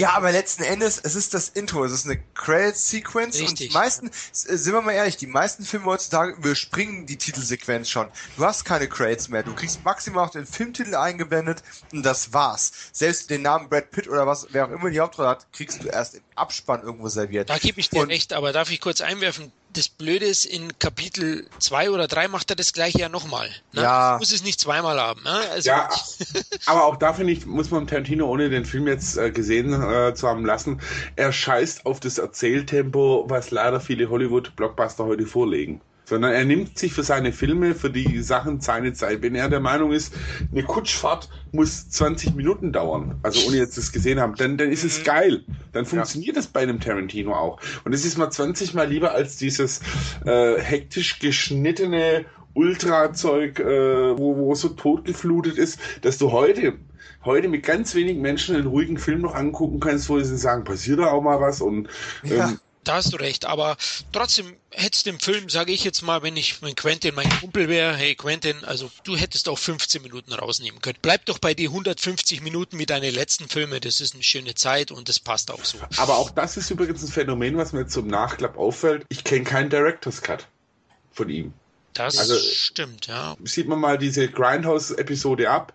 Es gibt keine Director's Cuts. Also ich glaube tatsächlich, ein Tarantino hat einmal irgendwo gesagt, so wie er sich die Filme vorgestellt hat, so kommen die im Kino und da pfuscht auch kein Produzent rum, der sagt, hey, ich hab noch eine halbe Stunde auf dem äh, Boden an Schnittresten, die bauen wir da noch ein. äh, Deswegen muss ich auch so diese Aussagen ein bisschen relativieren, wo es immer heißt, ja, Pulp Fiction, die Erzählstruktur kam erst durch den Produzenten, der nachträglich eingriff, ist nicht richtig. Pulp Fiction hatte es schwer, ein bisschen rauszukommen und in die Welt gelassen zu werden, aber die Struktur war auch schon von vornherein da gewesen. Tarantino hat auch nicht umsonst von Death Proof so einen langen Film gedreht, äh, um ihn später lang auswerten zu können. Der, der hat sich dabei auch was gesagt. Du hast vollkommen recht, Director's Cut. Deswegen glaube ich auch nicht an diesen Mythos, dass äh, Kill Bill ein Film sein sollte und er muss dann gezwungenermaßen in zwei Teile geteilt werden. Glaube ich einfach nicht dran. Aber diesen vielleicht. Mythos befeuert er ja immer wieder. Ne? Also ja, tut er, aber vielleicht war es mal so geplant, bevor die angefangen haben zu drehen. Aber ich sag euch, spätestens als die gedreht haben, das ist nicht mitten im Dreh oder in der Post-Production entschieden worden, ach übrigens, wir setzen hier mal einen Cut und nehmen mal alle David Carradine-Szenen aus dem ersten Film raus. Und das glaube ich einfach nicht. Glaubst du nicht, und, dass die Weinsteins die ersten Shots gesehen haben und sagen, was ist das? Ist das äh, Eastern? Ist das Western? Ach, wir machen zwei Filme draus. Ein Eastern nee, und ein nee, Western. Nee, nee, weil nee, zu dem nee. Zeitpunkt hatte Tarantino schon so einen Stellenwert. Und es war ja vor der Grindhouse-Episode, wo tatsächlich dann ins Studio eingegriffen hat. Ich denke tatsächlich, dass da gesagt worden ist, okay, das sind zwei verschiedene Filme, Punkt. Ja. Wir, und wir haben schon mal drüber gesprochen, Florian. Eine Sache gibt's, die könnte man in diese Kategorie noch mit reinschmeißen. Es gibt ja diese bekannte Sache mit Kill Bill Volume two, wo eine Szene komplett rausgeflogen ist. Aber die hat auch Tarantino selbst rausgenommen und selbst auf die D V D bewusst wieder drauf platziert. Äh, ich weiß nicht, hast du die gesehen? Welche ist es? Die mit Michael J. White? Oder? Ja, die mit Michael J. White. Leider nein, aber ich bin großer Fan von Michael J. White. So, es, es gibt also eine Sequenz, für alle, die es nicht gesehen haben sollten, ist bei den D V D oder Blu-ray-Extras mit dabei. Die heißt Damoe, eine, eine Art Flashback, wo Bill und die Braut, als sie noch ein Pärchen waren, die Straßen durchwandern und dann eben von Michael J. White und einer Handvoll von Schlägern äh, angegriffen werden, weil Bill irgendwann mal den Meister von Michael J. White umgebracht hat. So, und dann gibt's quasi eine Kampfsequenz und äh, David Carradine macht halt diese Typen alle platt. Ne? Und im Endeffekt geht's dann eben David Carradine gegen Michael J. White in einem Fight, wo natürlich der nicht physisch ist, weil wenn es ein physischer Fight wäre, würde Michael J. White den Boden mit dem Ex-Quadrantain aufwischen, ja klar. Aber es ist eine wunderbare, tolle Sequenz. Das Problem ist nur, die passt in den Film tatsächlich nicht wirklich rein. Die mag auf dem Drehbuchpapier mal Sinn gemacht haben, aber von der Struktur, von der zeitlichen, chronologischen Einordnung, du hättest irgendeinen völlig überflüssigen Flashback, der sonst keine Relevanz hat, irgendwo einbauen müssen. Man hat einfach nicht in den Film reingepasst und deswegen hat Quentin es auch selbst rausgenommen. Aber es ist eine schöne kleine Sequenz, die man sich anschauen kann. Trotzdem hat er keinen Director's Cut draus gemacht. Okay, es war ja ein Versuch wert. Ist eine, ist eine weite Ausführung jetzt nur, um auf das Thema nochmal einzugehen, aber nur, dass es mal gesagt ist. Genau, also war ein Versuch wert, aber lass uns zu die hassvollen Acht kommen. Wie gesagt, für mich ist er vielleicht fünfzehn Minuten zu lang. Von der Kapitelwahl ist er groß weit, oh, jetzt erzähle ich vielleicht schon zu viel. Also er ist relativ chronologisch erzählt. Es gibt zwar schon einen Kapitelsprung, aber nicht zu viele, oder Dominik? Mhm. Ja, ja, es ist einer der geradlinigsten ähm, Tarantino-Werke, ja. Genau. Ähm, er ist für mich auch eine, zumindest in Russells Rolle, ein Zitat an The Thing, denn Russell spielt ja hier auch, ja, ich glaube, aus den Trailern hat man es schon gesehen, eben die Hauptrolle, der diese Gefangene mit sich führt und in dieser Hütte eingeschlossen von Eis ist mit fremden Personen. Und er kann keinem von denen trauen, ne? Also ähnlich wie in Das Ding aus einer anderen Welt, wo er auch nicht, teilweise nicht weiß, wer wo drin ist. Also es ist so richtige Paranoia-Situation, wird da heraufbeschwört teilweise. Also nicht in Richtung Terrorkino, aber zumindest in Thriller-Richtung und Kammerspiel. Und das macht er auch gut. Die Spannung, der Film ist wirklich spannend. Er erzählt sich eben sehr ruhig. Und wie immer kommt der Gewaltausbruch völlig überraschend und eruptiv. Also ja, ich muss sagen, ich habe ihn mit meiner Frau gesehen und die hat schon geschluckt. Also der Film, der lässt dann schon krachen, wenn es losgeht. Ne? Also da macht Tarantino wie immer keine halben Sachen. Es ist natürlich überzeichnet, aber es ist schon saftig. Aber man muss eine gewisse Zeit darauf warten. Und das waren eben so Dinge. Das Warten bin ich zwar von Tarantino gewohnt, aber in dem Fall gab es eben ein paar Längen. Ich, ich möchte mal die Szene mit den zwei Brettern zum Beispiel einwerfen. Also ist so eine Tür, die schwingt immer wieder auf, weil der Wind so stark geht. Und wie oft wird die Tür in dem Film zugenagelt? Ein paar Mal. X-mal, ja. Ich, ich glaube, es wurde in keinem Tarantino-Film so viel genagelt wie in Hateful Eight. Ja, genau. Ja. Die genagelten Acht, ja. Oh mein Gott. Das war eine Szene, wo ich auch sage, ich aber weiß, was er damit bezwecken will, aber man könnte es vielleicht reduzieren. Vor allem das Nageln wird ja ausführlich gezeigt. Das ist ja nicht so, dass die nur einen Nagel reinhauen. Nein, die Tür schwingt auf und noch ein Brett und noch ein Brett. Sind Kleinigkeiten. Aber ansonsten ist der Film schon sehr gut und er gewinnt auch mit den letzten drei Kapiteln, würde ich jetzt mal sagen. Da erschließt sich wieder die komplette Story. Man bekommt ein Flashback. Da gibt's eine Figur, die gefällt mir eben nicht. Haben wir auch schon besprochen. Soll ich den Namen sagen? Ja, ich sage ihn jetzt mal. Channing Tatum. Der spielt ja hier auch eine Rolle und dessen Rolle passt einfach nicht, oder Dominik? Jetzt sag Nein, mal. Das ist ein Fremdkörper, aber ich versuche mich so spoilerfrei zu halten, wie es nur möglich ist, weil viele den Film vielleicht noch nicht gesehen haben. Der Film ist sehr ruhig erzählt. Er hat ruhige Momente. Er hat langsame Momente. Für mich war er aber nie langatmig. Es ist allerdings der Tarantino-Film, der am meisten Gefahr läuft, Leerlaufsequenzen zu haben. Aber warum? Weil er es kann. Weil du trotzdem zu dem Zeitpunkt im Zweifelsfall, so ging es zumindest mir, an den Figuren dran bist, obwohl keiner von denen wirklich der Sympathieträger ist. Es sind ja nicht umsonst die Hateful Eight. Bist du an den Figuren dran. Das kann er immer noch wie kaum ein anderer.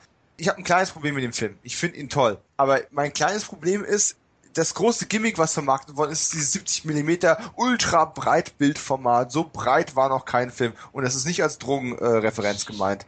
Ähm, so breit habt ihr noch keinen Tarantino gesehen. Und dann machst du ein Kammerspiel. Und wenn sich einer erlauben kann, ein, was ich, vierzig Millionen Dollar Kammerspiel im Wilden Westen zu inszenieren, dann ist es Tarantino. Das dürften die meisten gar nicht ins Kino bringen. Aber dann nimmst du so ein Szenario, um den breitesten Film deiner Karriere zu erzählen. Das ist ein bisschen grenzwertig. Und trotzdem, er macht das maximal Mögliche. Die Form dirigiert hier definitiv über den Inhalt. Der Inhalt ist gut, aber nicht überragend. Es ist Schauspielkino. Es ist ein Film, der dich wieder lieben lässt, was Schauspieler aus einer Rolle rausholen können, unabhängig davon, was auf dem Drehbuch drin steht. Ich kann absolut verstehen, warum jetzt schon Stimmen laut werden, die sagen, das Ding wird in nicht allzu ferner Zukunft als Theaterstück aufgeführt werden, denn da wird es perfekt funktionieren. Das Schauspiel ist exquisit, gerade in einer Zeit, wo Samuel L. Jackson mir gerade durch seine ganzen Marvel-Auftritte schon anfängt, echt auf den Sack zu gehen, mit diesem ewig coolen Typen, den er spielt, zieht er so eine Rolle aus dem Hut und zeigt unter Tarantinos Führung einmal mehr, wie wandelbar er im Zweifelsfall auch sein kann. Ja, bravo, also fand ich auch. Wirklich Hut ab und Glatze gezeigt, also wirklich toll gemacht. Kurt Russell hast du schon genug, brauche ich gar keine Worte mehr zu verlieren, äh, der bestätigt nur einmal mehr, was er unter John Carpenter und auch unter Tarantino schon gezeigt hat, wie toll er eigentlich ist. Walton Goggins. Ich habe mich so gefreut, dass er den nach Django gleich wieder besetzt hat. Äh, ist eine Rolle, mit der man warm werden muss. Manche werden es vielleicht auch nicht schaffen, aber er macht das super und die Synchro hat sich echt Mühe gegeben, diesen Südstaaten-Slang einigermaßen adäquat irgendwie auch in die deutsche Sprache zu pressen. Wer ein bisschen untergeht, ist Damien Bichir als Mexikaner Bob. Ähm, ja. Auch Bruce Dern hat einen markanten Auftritt, aber mh, und ich hätte auch gern mehr von Michael Madsen und Tim Roth gesehen, aber das, was gerade Madsen macht in den Momenten, in denen er glänzen kann, ist extrem auf den Punkt. Und einmal mehr zeigt er, dass er zwar im C-Film-Sumpf versunken ist, aber immer wenn Tarantino ruft, zieht er nochmal sein bestes Spiel aus der Tasche raus. Was mich an ihm ein bisschen gestört hat, ist sein Botox-Gesicht. Also so mimikmäßig ist nicht mehr ganz so viel drin. Ja, das ist Hollywood auch nicht alleine. Ja, nein, das nicht, ja, aber es ist mir da wieder aufgefallen. Ne? Ja, aber er hat schon, also Momente, ähm, ich sag jetzt an der Stelle nur mal, es gibt eine Szene mit einem Halstuch, wer das ja. nicht äh, lustig und cool äh, gleichermaßen fand, dem ist nicht mehr zu helfen. Also, aber wegen, wegen Botox, also ein Kurt Russell altert eben normal, ne? Und das gefällt mir auch an ihm so gut. Ja, ja, ja. Und Jennifer Jason Leigh, äh, ich hatte vorhin schon erwähnt, ich habe Reservoir Dogs letztes Jahr ja im Kino sehen können und witzigerweise in einem Double Feature mit David Cronenbergs Existence, äh, in dem ja Jennifer Jason Leigh die Hauptrolle hatte. Es ist natürlich ein super Double Feature gewesen, wenn man bedenkt, dass da schon klar war, dass Tarantino sie in der weiblichen Hauptrolle in seinen Hateful Eight drin haben wird und die Frau ist eine Granate. Egal, was sie macht, selbst wenn sie nur unbeteiligt im Hintergrund sitzt, ihr Gesicht, ihre Körperhaltung, sie ist permanent am Arbeiten. Du hast ganz viele Aufnahmen, so, so Two-Shots, wo du äh, sie neben Russell sitzen hast zum Beispiel und Russell eigentlich die ganze Zeit am Reden und, am, an, und der, der Hauptfokus liegt auf Russell. Und trotzdem ist sie permanent da und präsent und ja. macht was. Das ist unglaublich schwierig, mit so wenig dann trotzdem so präsent zu sein. Großen Respekt, dass sie gegen die Jungs da nicht abgestunken ist, sondern sich extrem behaupten konnte. Für Fußfetischisten eine Enttäuschung, der Film. ähm, Definitiv, ja. Eine Menge Herrenstiefel über Dielen, Herrenstiefel im Schnee und das war's. Keine Damenfüße. Das ist ein bisschen eine Abkehr von der Tradition und man muss auch sagen, ich halte The Hateful Eight für vielleicht Tarantinos reifsten Film, in dem Sinne, dass er zum ersten Mal tatsächlich sich einen eigenen Score hat schreiben lassen, was er ja vorher immer tunlichst vermieden hatte. In dem Sinne, dass er nicht mehr versucht, irgendwie dem Tarantino-Hype in irgendeiner Weise Rechnung zu tragen. Es ist alles etwas reduzierter, etwas ruhiger.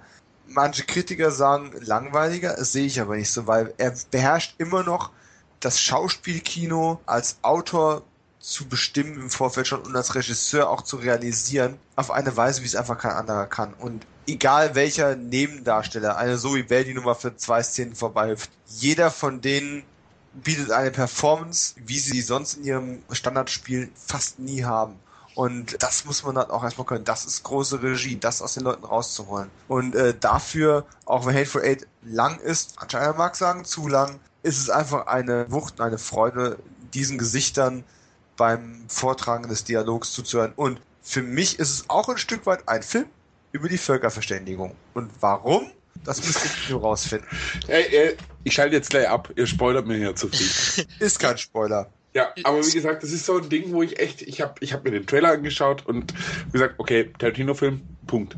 Äh, und, und es ist dann tatsächlich so, wenn ich auf einen Film echt viel Bock habe, dann, dann mache ich um alles, was ich irgendwo lesen kann und so. Und das ist echt ein Bogen. Also ich gehöre auch erfolgreich zu den Leuten, die um Star Wars jeden Bogen gemacht haben. Und beim Tarantino will ich mich einfach drauf einlassen, eben, weil ich bin schon einmal in die Falle reingefallen. Äh, und das war bei Jackie Brown, wo ich einfach gesagt habe, was komplett anderes erwartet habe und, und musste hinterher dann meine Meinung revidieren, als ich ihn später gesehen habe. Und deswegen an den Tarantino-Film möchte ich so unbelastet wie mhm. möglich rangehen. Okay, also da werden wir gar nicht mehr so viel sagen. Also Dom, du hast ja viel dazu gesagt. Ich wollte eigentlich noch zwei, drei Sachen einwerfen. Was ich, was ich vielleicht sagen möchte noch ganz kurz, ist auch da wieder die Titelgebung, finde ich ganz interessant. Äh, man könnte jetzt natürlich sagen, die glorreichen Sieben, aber wenn ich dann überlege, Kammerspiel, denke ich an, an eines der bekanntesten, an einer der tollsten Kammerspielfilme, Twelve Angry Men. Ja. Und Hateful Eight. Also das sind negativ besetzte Gefühle eigentlich. Und da bin ich mal, also ich denke, Tarantino spielt auch wahnsinnig gern mit Worten. Ja, also Figuren sind definitiv hasserfüllt. Es spielt ja so die Nachwehen der äh, Sezessionskriege da in den U S A damals. Und, ja. Ich bin froh, dass Christoph Waltz nicht mitgespielt hat, weil wahrscheinlich hätte er wieder wäre zu ähnlich gewesen. Also es gibt ja eine Rolle, der sieht dem Christoph Waltz sehr ähnlich. Ja, der spielt ja auch ähnlich. Und äh, da habe ich dann schon, also beim ersten Trailer gedacht, hä, spielt ja doch der Walz mit. äh, und dann so, okay, Nee, ist er nicht. Aber wie gesagt, ich freue mich drauf und ihr habt mich jetzt echt schon heiß gemacht auf den Film. Du kannst dich definitiv drauf freuen. Also der, der Film ist wirklich gut, hat leichte Schwächen. Ich finde es ja auch gut, auch wenn er Längen hat. Aber das Tolle ist ja an, an Tarantino, dass er wirklich in Sachen Handlungszeit oder Handlungsorte, Laufzeit, das ist ihm völlig egal. Er zieht sein Ding durch, er, er trennt sich von gängigen Konventionen. Das ist ja auch seine große Stärke. Aber wie gesagt, mir war es ein oder andere Mal zu lang. Vielleicht müsste ich ihn auch nochmal sehen. Vielleicht muss ich ihn auch in Englisch sehen. Ich habe ihn leider jetzt auch nur in Deutsch gesehen im Kino. Ich weiß, äh, schlimm, Leute, aber ich hole ihn schon noch nach und vielleicht gewinnt er dann auch mehr. Ich denke, es ist ein Film, wo die Form über den Inhalt regiert. Es ist eine Meisterklasse in der Form des Filmemachens, vielleicht nicht die Sternstunde des Inhalts, genau, den er erzählt. Ja. Und deswegen... Okay. Die, man sieht ihn endlich an. Dann gut. Ist natürlich die Frage, ist, ist jetzt Tarantino am Ende seines Schaffens angekommen? Ist er, hat er die Höhe, also Höhepunkt jetzt erlebt? Oder wird er in seinen nächsten ein, zwei Filmen, hier macht nochmal was draufpacken? Was denken ihr? Hm. Also Hateful Eight könnte man auch so als, als kleines Best-of von ihm sehen. Also ich habe meine Zweifel, ob er noch was Großes draufpacken kann. Wenn dann in einem völlig anderen Genre, hoffe ich. Wie du sagst, Sci-Fi oder so. Da könnte ich es mir noch vorstellen, dass er wirklich was Neues liefert. Wenn er weiterhin sich in diesem Western-Milieu und den anderen befindet, glaube ich, wiederholt er sich. Aber das hat er bisher noch nicht, das muss man fairerweise echt lassen. Fairerweise ja, aber ich sehe jetzt schon, in Hateful Eight wirst du so den einen oder anderen Punkt vielleicht sehen, wo du sagst, hm, es gibt ja einige Kritiker, die ihn als Best-of... Also ich muss fairerweise auch sagen, ich war tatsächlich auch sehr überrascht, als ich gehört habe, dass Tarantino nochmal einen Western dreht. Weil eben Tarantino wirklich so ein bisschen in den Genres hin und her gesprungen ist. Aber ich glaube, so was ich jetzt vernommen habe, auch von euch, ist es eigentlich in der Form kein Western in dem Sinn. Es ist, äh, du hast es mit den zwölf Angry Men schon gut angesprochen. Ja. Was auch noch sich aufdrängt, ist äh, zehn kleine Negerlein von Agatha Christie. Also es, es müsste, hätte kein Western sein müssen. Es hilft, auch im Kontext auf die Figurenkonstellationen. Aber er hätte eine ähnliche Geschichte auch in einem ähm, britischen Landhaus erzählen können. Und er hat ähm, natürlich kappende Anleihen mit der Isolation, ne? Also ja, Leute, ja, ja, ja, isoliert ja, ja. Das Ding aus einer anderen Welt, wie ich gesagt habe. Genau, oder andere Dinge. Ähm, also es ist eine schwierige, ich möchte auf die Frage, weil ich die echt gut und berechtigt finde, zurückkommen. Wenn Tarantino bei seiner Aussage bleiben würde, bei zehn Filmen Schluss zu machen, das hier solle dann der achte sein, weil der Rest nicht gezählt wird. Ähm, da wären noch zwei Rest und also ich erwarte eigentlich schon von ihm, wir haben noch nicht den Punkt erreicht, wo der Qualitätsverlust irgendwo groß da wäre. Und auch wenn wir momentan ein bisschen ratlos dastehen, was von ihm als nächstes kommen mag, weil das ja ziemlich offen ist ähm, und wann das kommt, ähm, erwarte ich von ihm definitiv noch mindestens zwei gute Filme. Tarantino ist Sau. Zwei musst du noch liefern. Ja, ja, aber also, gut, gut reicht nicht, Dominik. Super. Ich denke, wie gesagt, wenn Tarantino enttäuscht hat, und dann nehmen wir jetzt mal das Death Proof, dann auf einem hohen Niveau. Und es ja. können wirklich wenige Regisseure sagen, wenn ich da teilweise an einen Coppola denke oder so, der wirklich auch ein paar Sachen abgeliefert hat, wo ich mir denke, so, hm, okay. Ähm, Ist das dieselbe Person? Ja, ich weiß. Hab ich im ja. Äh, und auch Regisseure, die dann wirklich mit großem, großem, großem Kino angefangen haben und, und dann aber irgendwo total abgedriftet sind. Da fällt mir Peter Bogdanovich zum Beispiel ein. Und man muss sagen, Tarantino hat sein Schaffen, klar, natürlich, er hat mit Pulp Fiction die Messlatte unglaublich hochgelegt. Unglaublich hoch. Das ist ein ikonenhafter Film und ich behaupte jetzt mal ganz frech, ähm, auch wenn ich es nicht seinen besten Film finde, eigentlich ist es schon fast sein Bestes. Ja, schwierig. Ähm, aber nee, das Ding ist halt, da hat er was Ikonenhaftes abgeliefert. Das hat er meines Erachtens bei keinem anderen geschafft. Aber er hat trotzdem ein unglaublich konstantes Niveau abgeliefert und, und das kann man über die wenigsten Regisseure sagen. Und ähm, ein Haufen alte Schauspieler, also alles, was wir jetzt durchkauen, was Tarantino wirklich besonders macht, äh, muss ich einfach sagen, ich freue mich auch drauf, was er als nächstes macht. Und wenn er beschließt, eine Dokumentation zu machen, dann werde ich mir die auch anschauen und wahrscheinlich geil finden. Ja, und ja. ich hoffe wirklich, er macht nicht nur zwei Filme und wenn er es macht, dann hoffe ich, dass er seine Kohle tatsächlich auch weiterhin in junge Talente steckt oder in Kumpels, die halt sagen, du, ich hätte da mal Bock, einen Kannibalenfilm zu machen. äh, aber, den aber... Kannibalenfilm guckst du dann?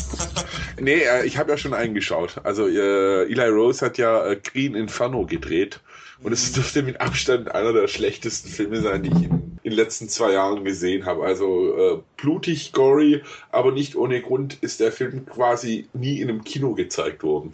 in Deutschland noch nicht veröffentlicht.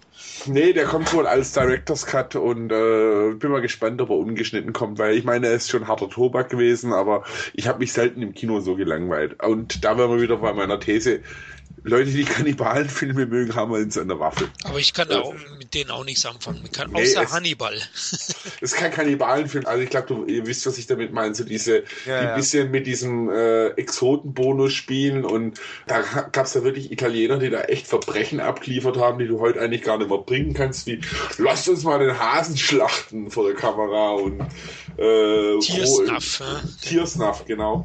Ja. Aber die hatten halt alle kein Geld. Ja. Und irgendwo musste ja die Kuh auch versorgen. Also ja. Das Kaninchen ist zum guten Zweck gestorben. Ja. So ein Schwein.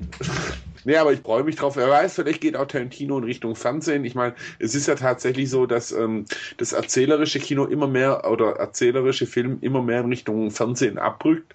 Mhm. Äh, viele gute äh, Filmemacher gehen ja zum Fernsehen und machen da wirklich tolle Serien, weil man da einfach die Zeit hat, über zwölf Stunden, fünfzehn Stunden, zwanzig Stunden auch eine gute Story zu erzählen. Eine Zeit, die du im Kino nicht hast, im Fernsehen durch H B O und wie sie alle, Netflix, Amazon, hast du auch die Chance, mal was Neues auszuprobieren. Und im Kino setzen sie halt wahnsinnig auf diesen Nummer sicher. Klar, jetzt wird jeder schreien, es gibt doch aber auch diese vielen kleinen Filme, die gibt es, aber äh, da halte ich nur dagegen, nennt man mal eine große I P, wo was komplett Eigenständiges äh, versucht worden ist. Das letzte dürfte Pacific Rim gewesen sein von Benicio del Toro.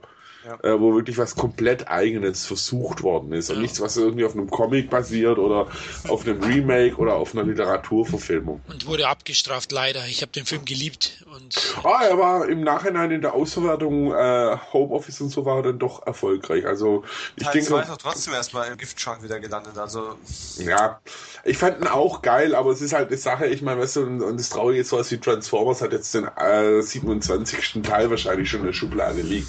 Ja. Naja, ja, aber wie gesagt, vielleicht geht ein Tarantino da auch dahin, vielleicht beschließt er auch ein Buch zu schreiben. Mit Sicherheit. Und Theaterstücke. Wie gesagt, äh, wer mal Lust und Laune hat, könnt ihr ja mal äh, einen Wiki-Eintrag zu Tarantino lesen, was der Mann eigentlich alles macht. Gar nicht schlecht für einen, für einen Highschool-Abbrecher mit fünfzehn, der Legastheniker ist. Ja. ja. Also, Respekt. Aber weil du gesagt hast, fördern, also ein Razor braucht er nicht weiter fördern, weil der Man with the Iron Fist war ja dann, er war unterhaltsam, aber es war's auch schon. Nee, er war scheiße. ich wollte ich wollte sagen, da bist du noch großzügig. Ja. Das, ja, der war echt scheiße. Also ich ich meine, Razor, muss ich echt sagen, ist halt kein Schauspieler. Ja. Und Russell Crowe war nie schlechter als in diesem Film. Aber auch im Cover riesengroß Tarantino oder auf dem Kinoplakat. Und ja, es ist halt Vermarktung, das muss man ganz klar sagen. So funktioniert halt leider Vermarktung. Das Deswegen denken auch da draußen viele Leute, dass From Dusk Till Dawn voll der geile Tarantino-Streifen ist. Wer das so vermarktet worden ist, muss man nachsehen. Ich finde es schön, dass er trotzdem immer mal wieder mit ein paar neue Impulse versucht reinzubringen. Ja, und wie gesagt, ich bin sehr, sehr gespannt, was er als nächstes vom Genre aus dem Hut zaubert. Gut, dann sind wir durch und warten für eine Fortsetzung auf die Veröffentlichung von Quentins letzten beiden Filme. Er hat ja angekündigt, dass sein zehntes Werk sein letztes sein wird. Sind wir mal gespannt. Ja. Gut, vielen Dank, Jungs. Hat mir unheimlich Spaß gemacht, mit euch über den Kultregisseur zu plaudern. Ja, und auch euch, liebe Hörer, danke, dass ihr uns zugehört habt. Wir hoffen, dass es euch gefallen hat und ihr nächstes Mal wieder dabei seid. Sollten wir an irgendeiner Stelle Scheiß verzapft haben, könnt ihr uns gerne berichtigen. Schreibt uns einfach. Zudem würden wir uns auch wieder über Feedback, Anregungen per E-Mail, Facebook, Twitter oder iTunes freuen. Euch eine schöne Zeit, macht es gut. Bye. Schaut euch einen schönen Film an. Ciao. Ciao. Servus. Sin Entertainment Talk. Der Podcast des Entertainment Blogs. Mehr Fan Talk über Filme und Serien.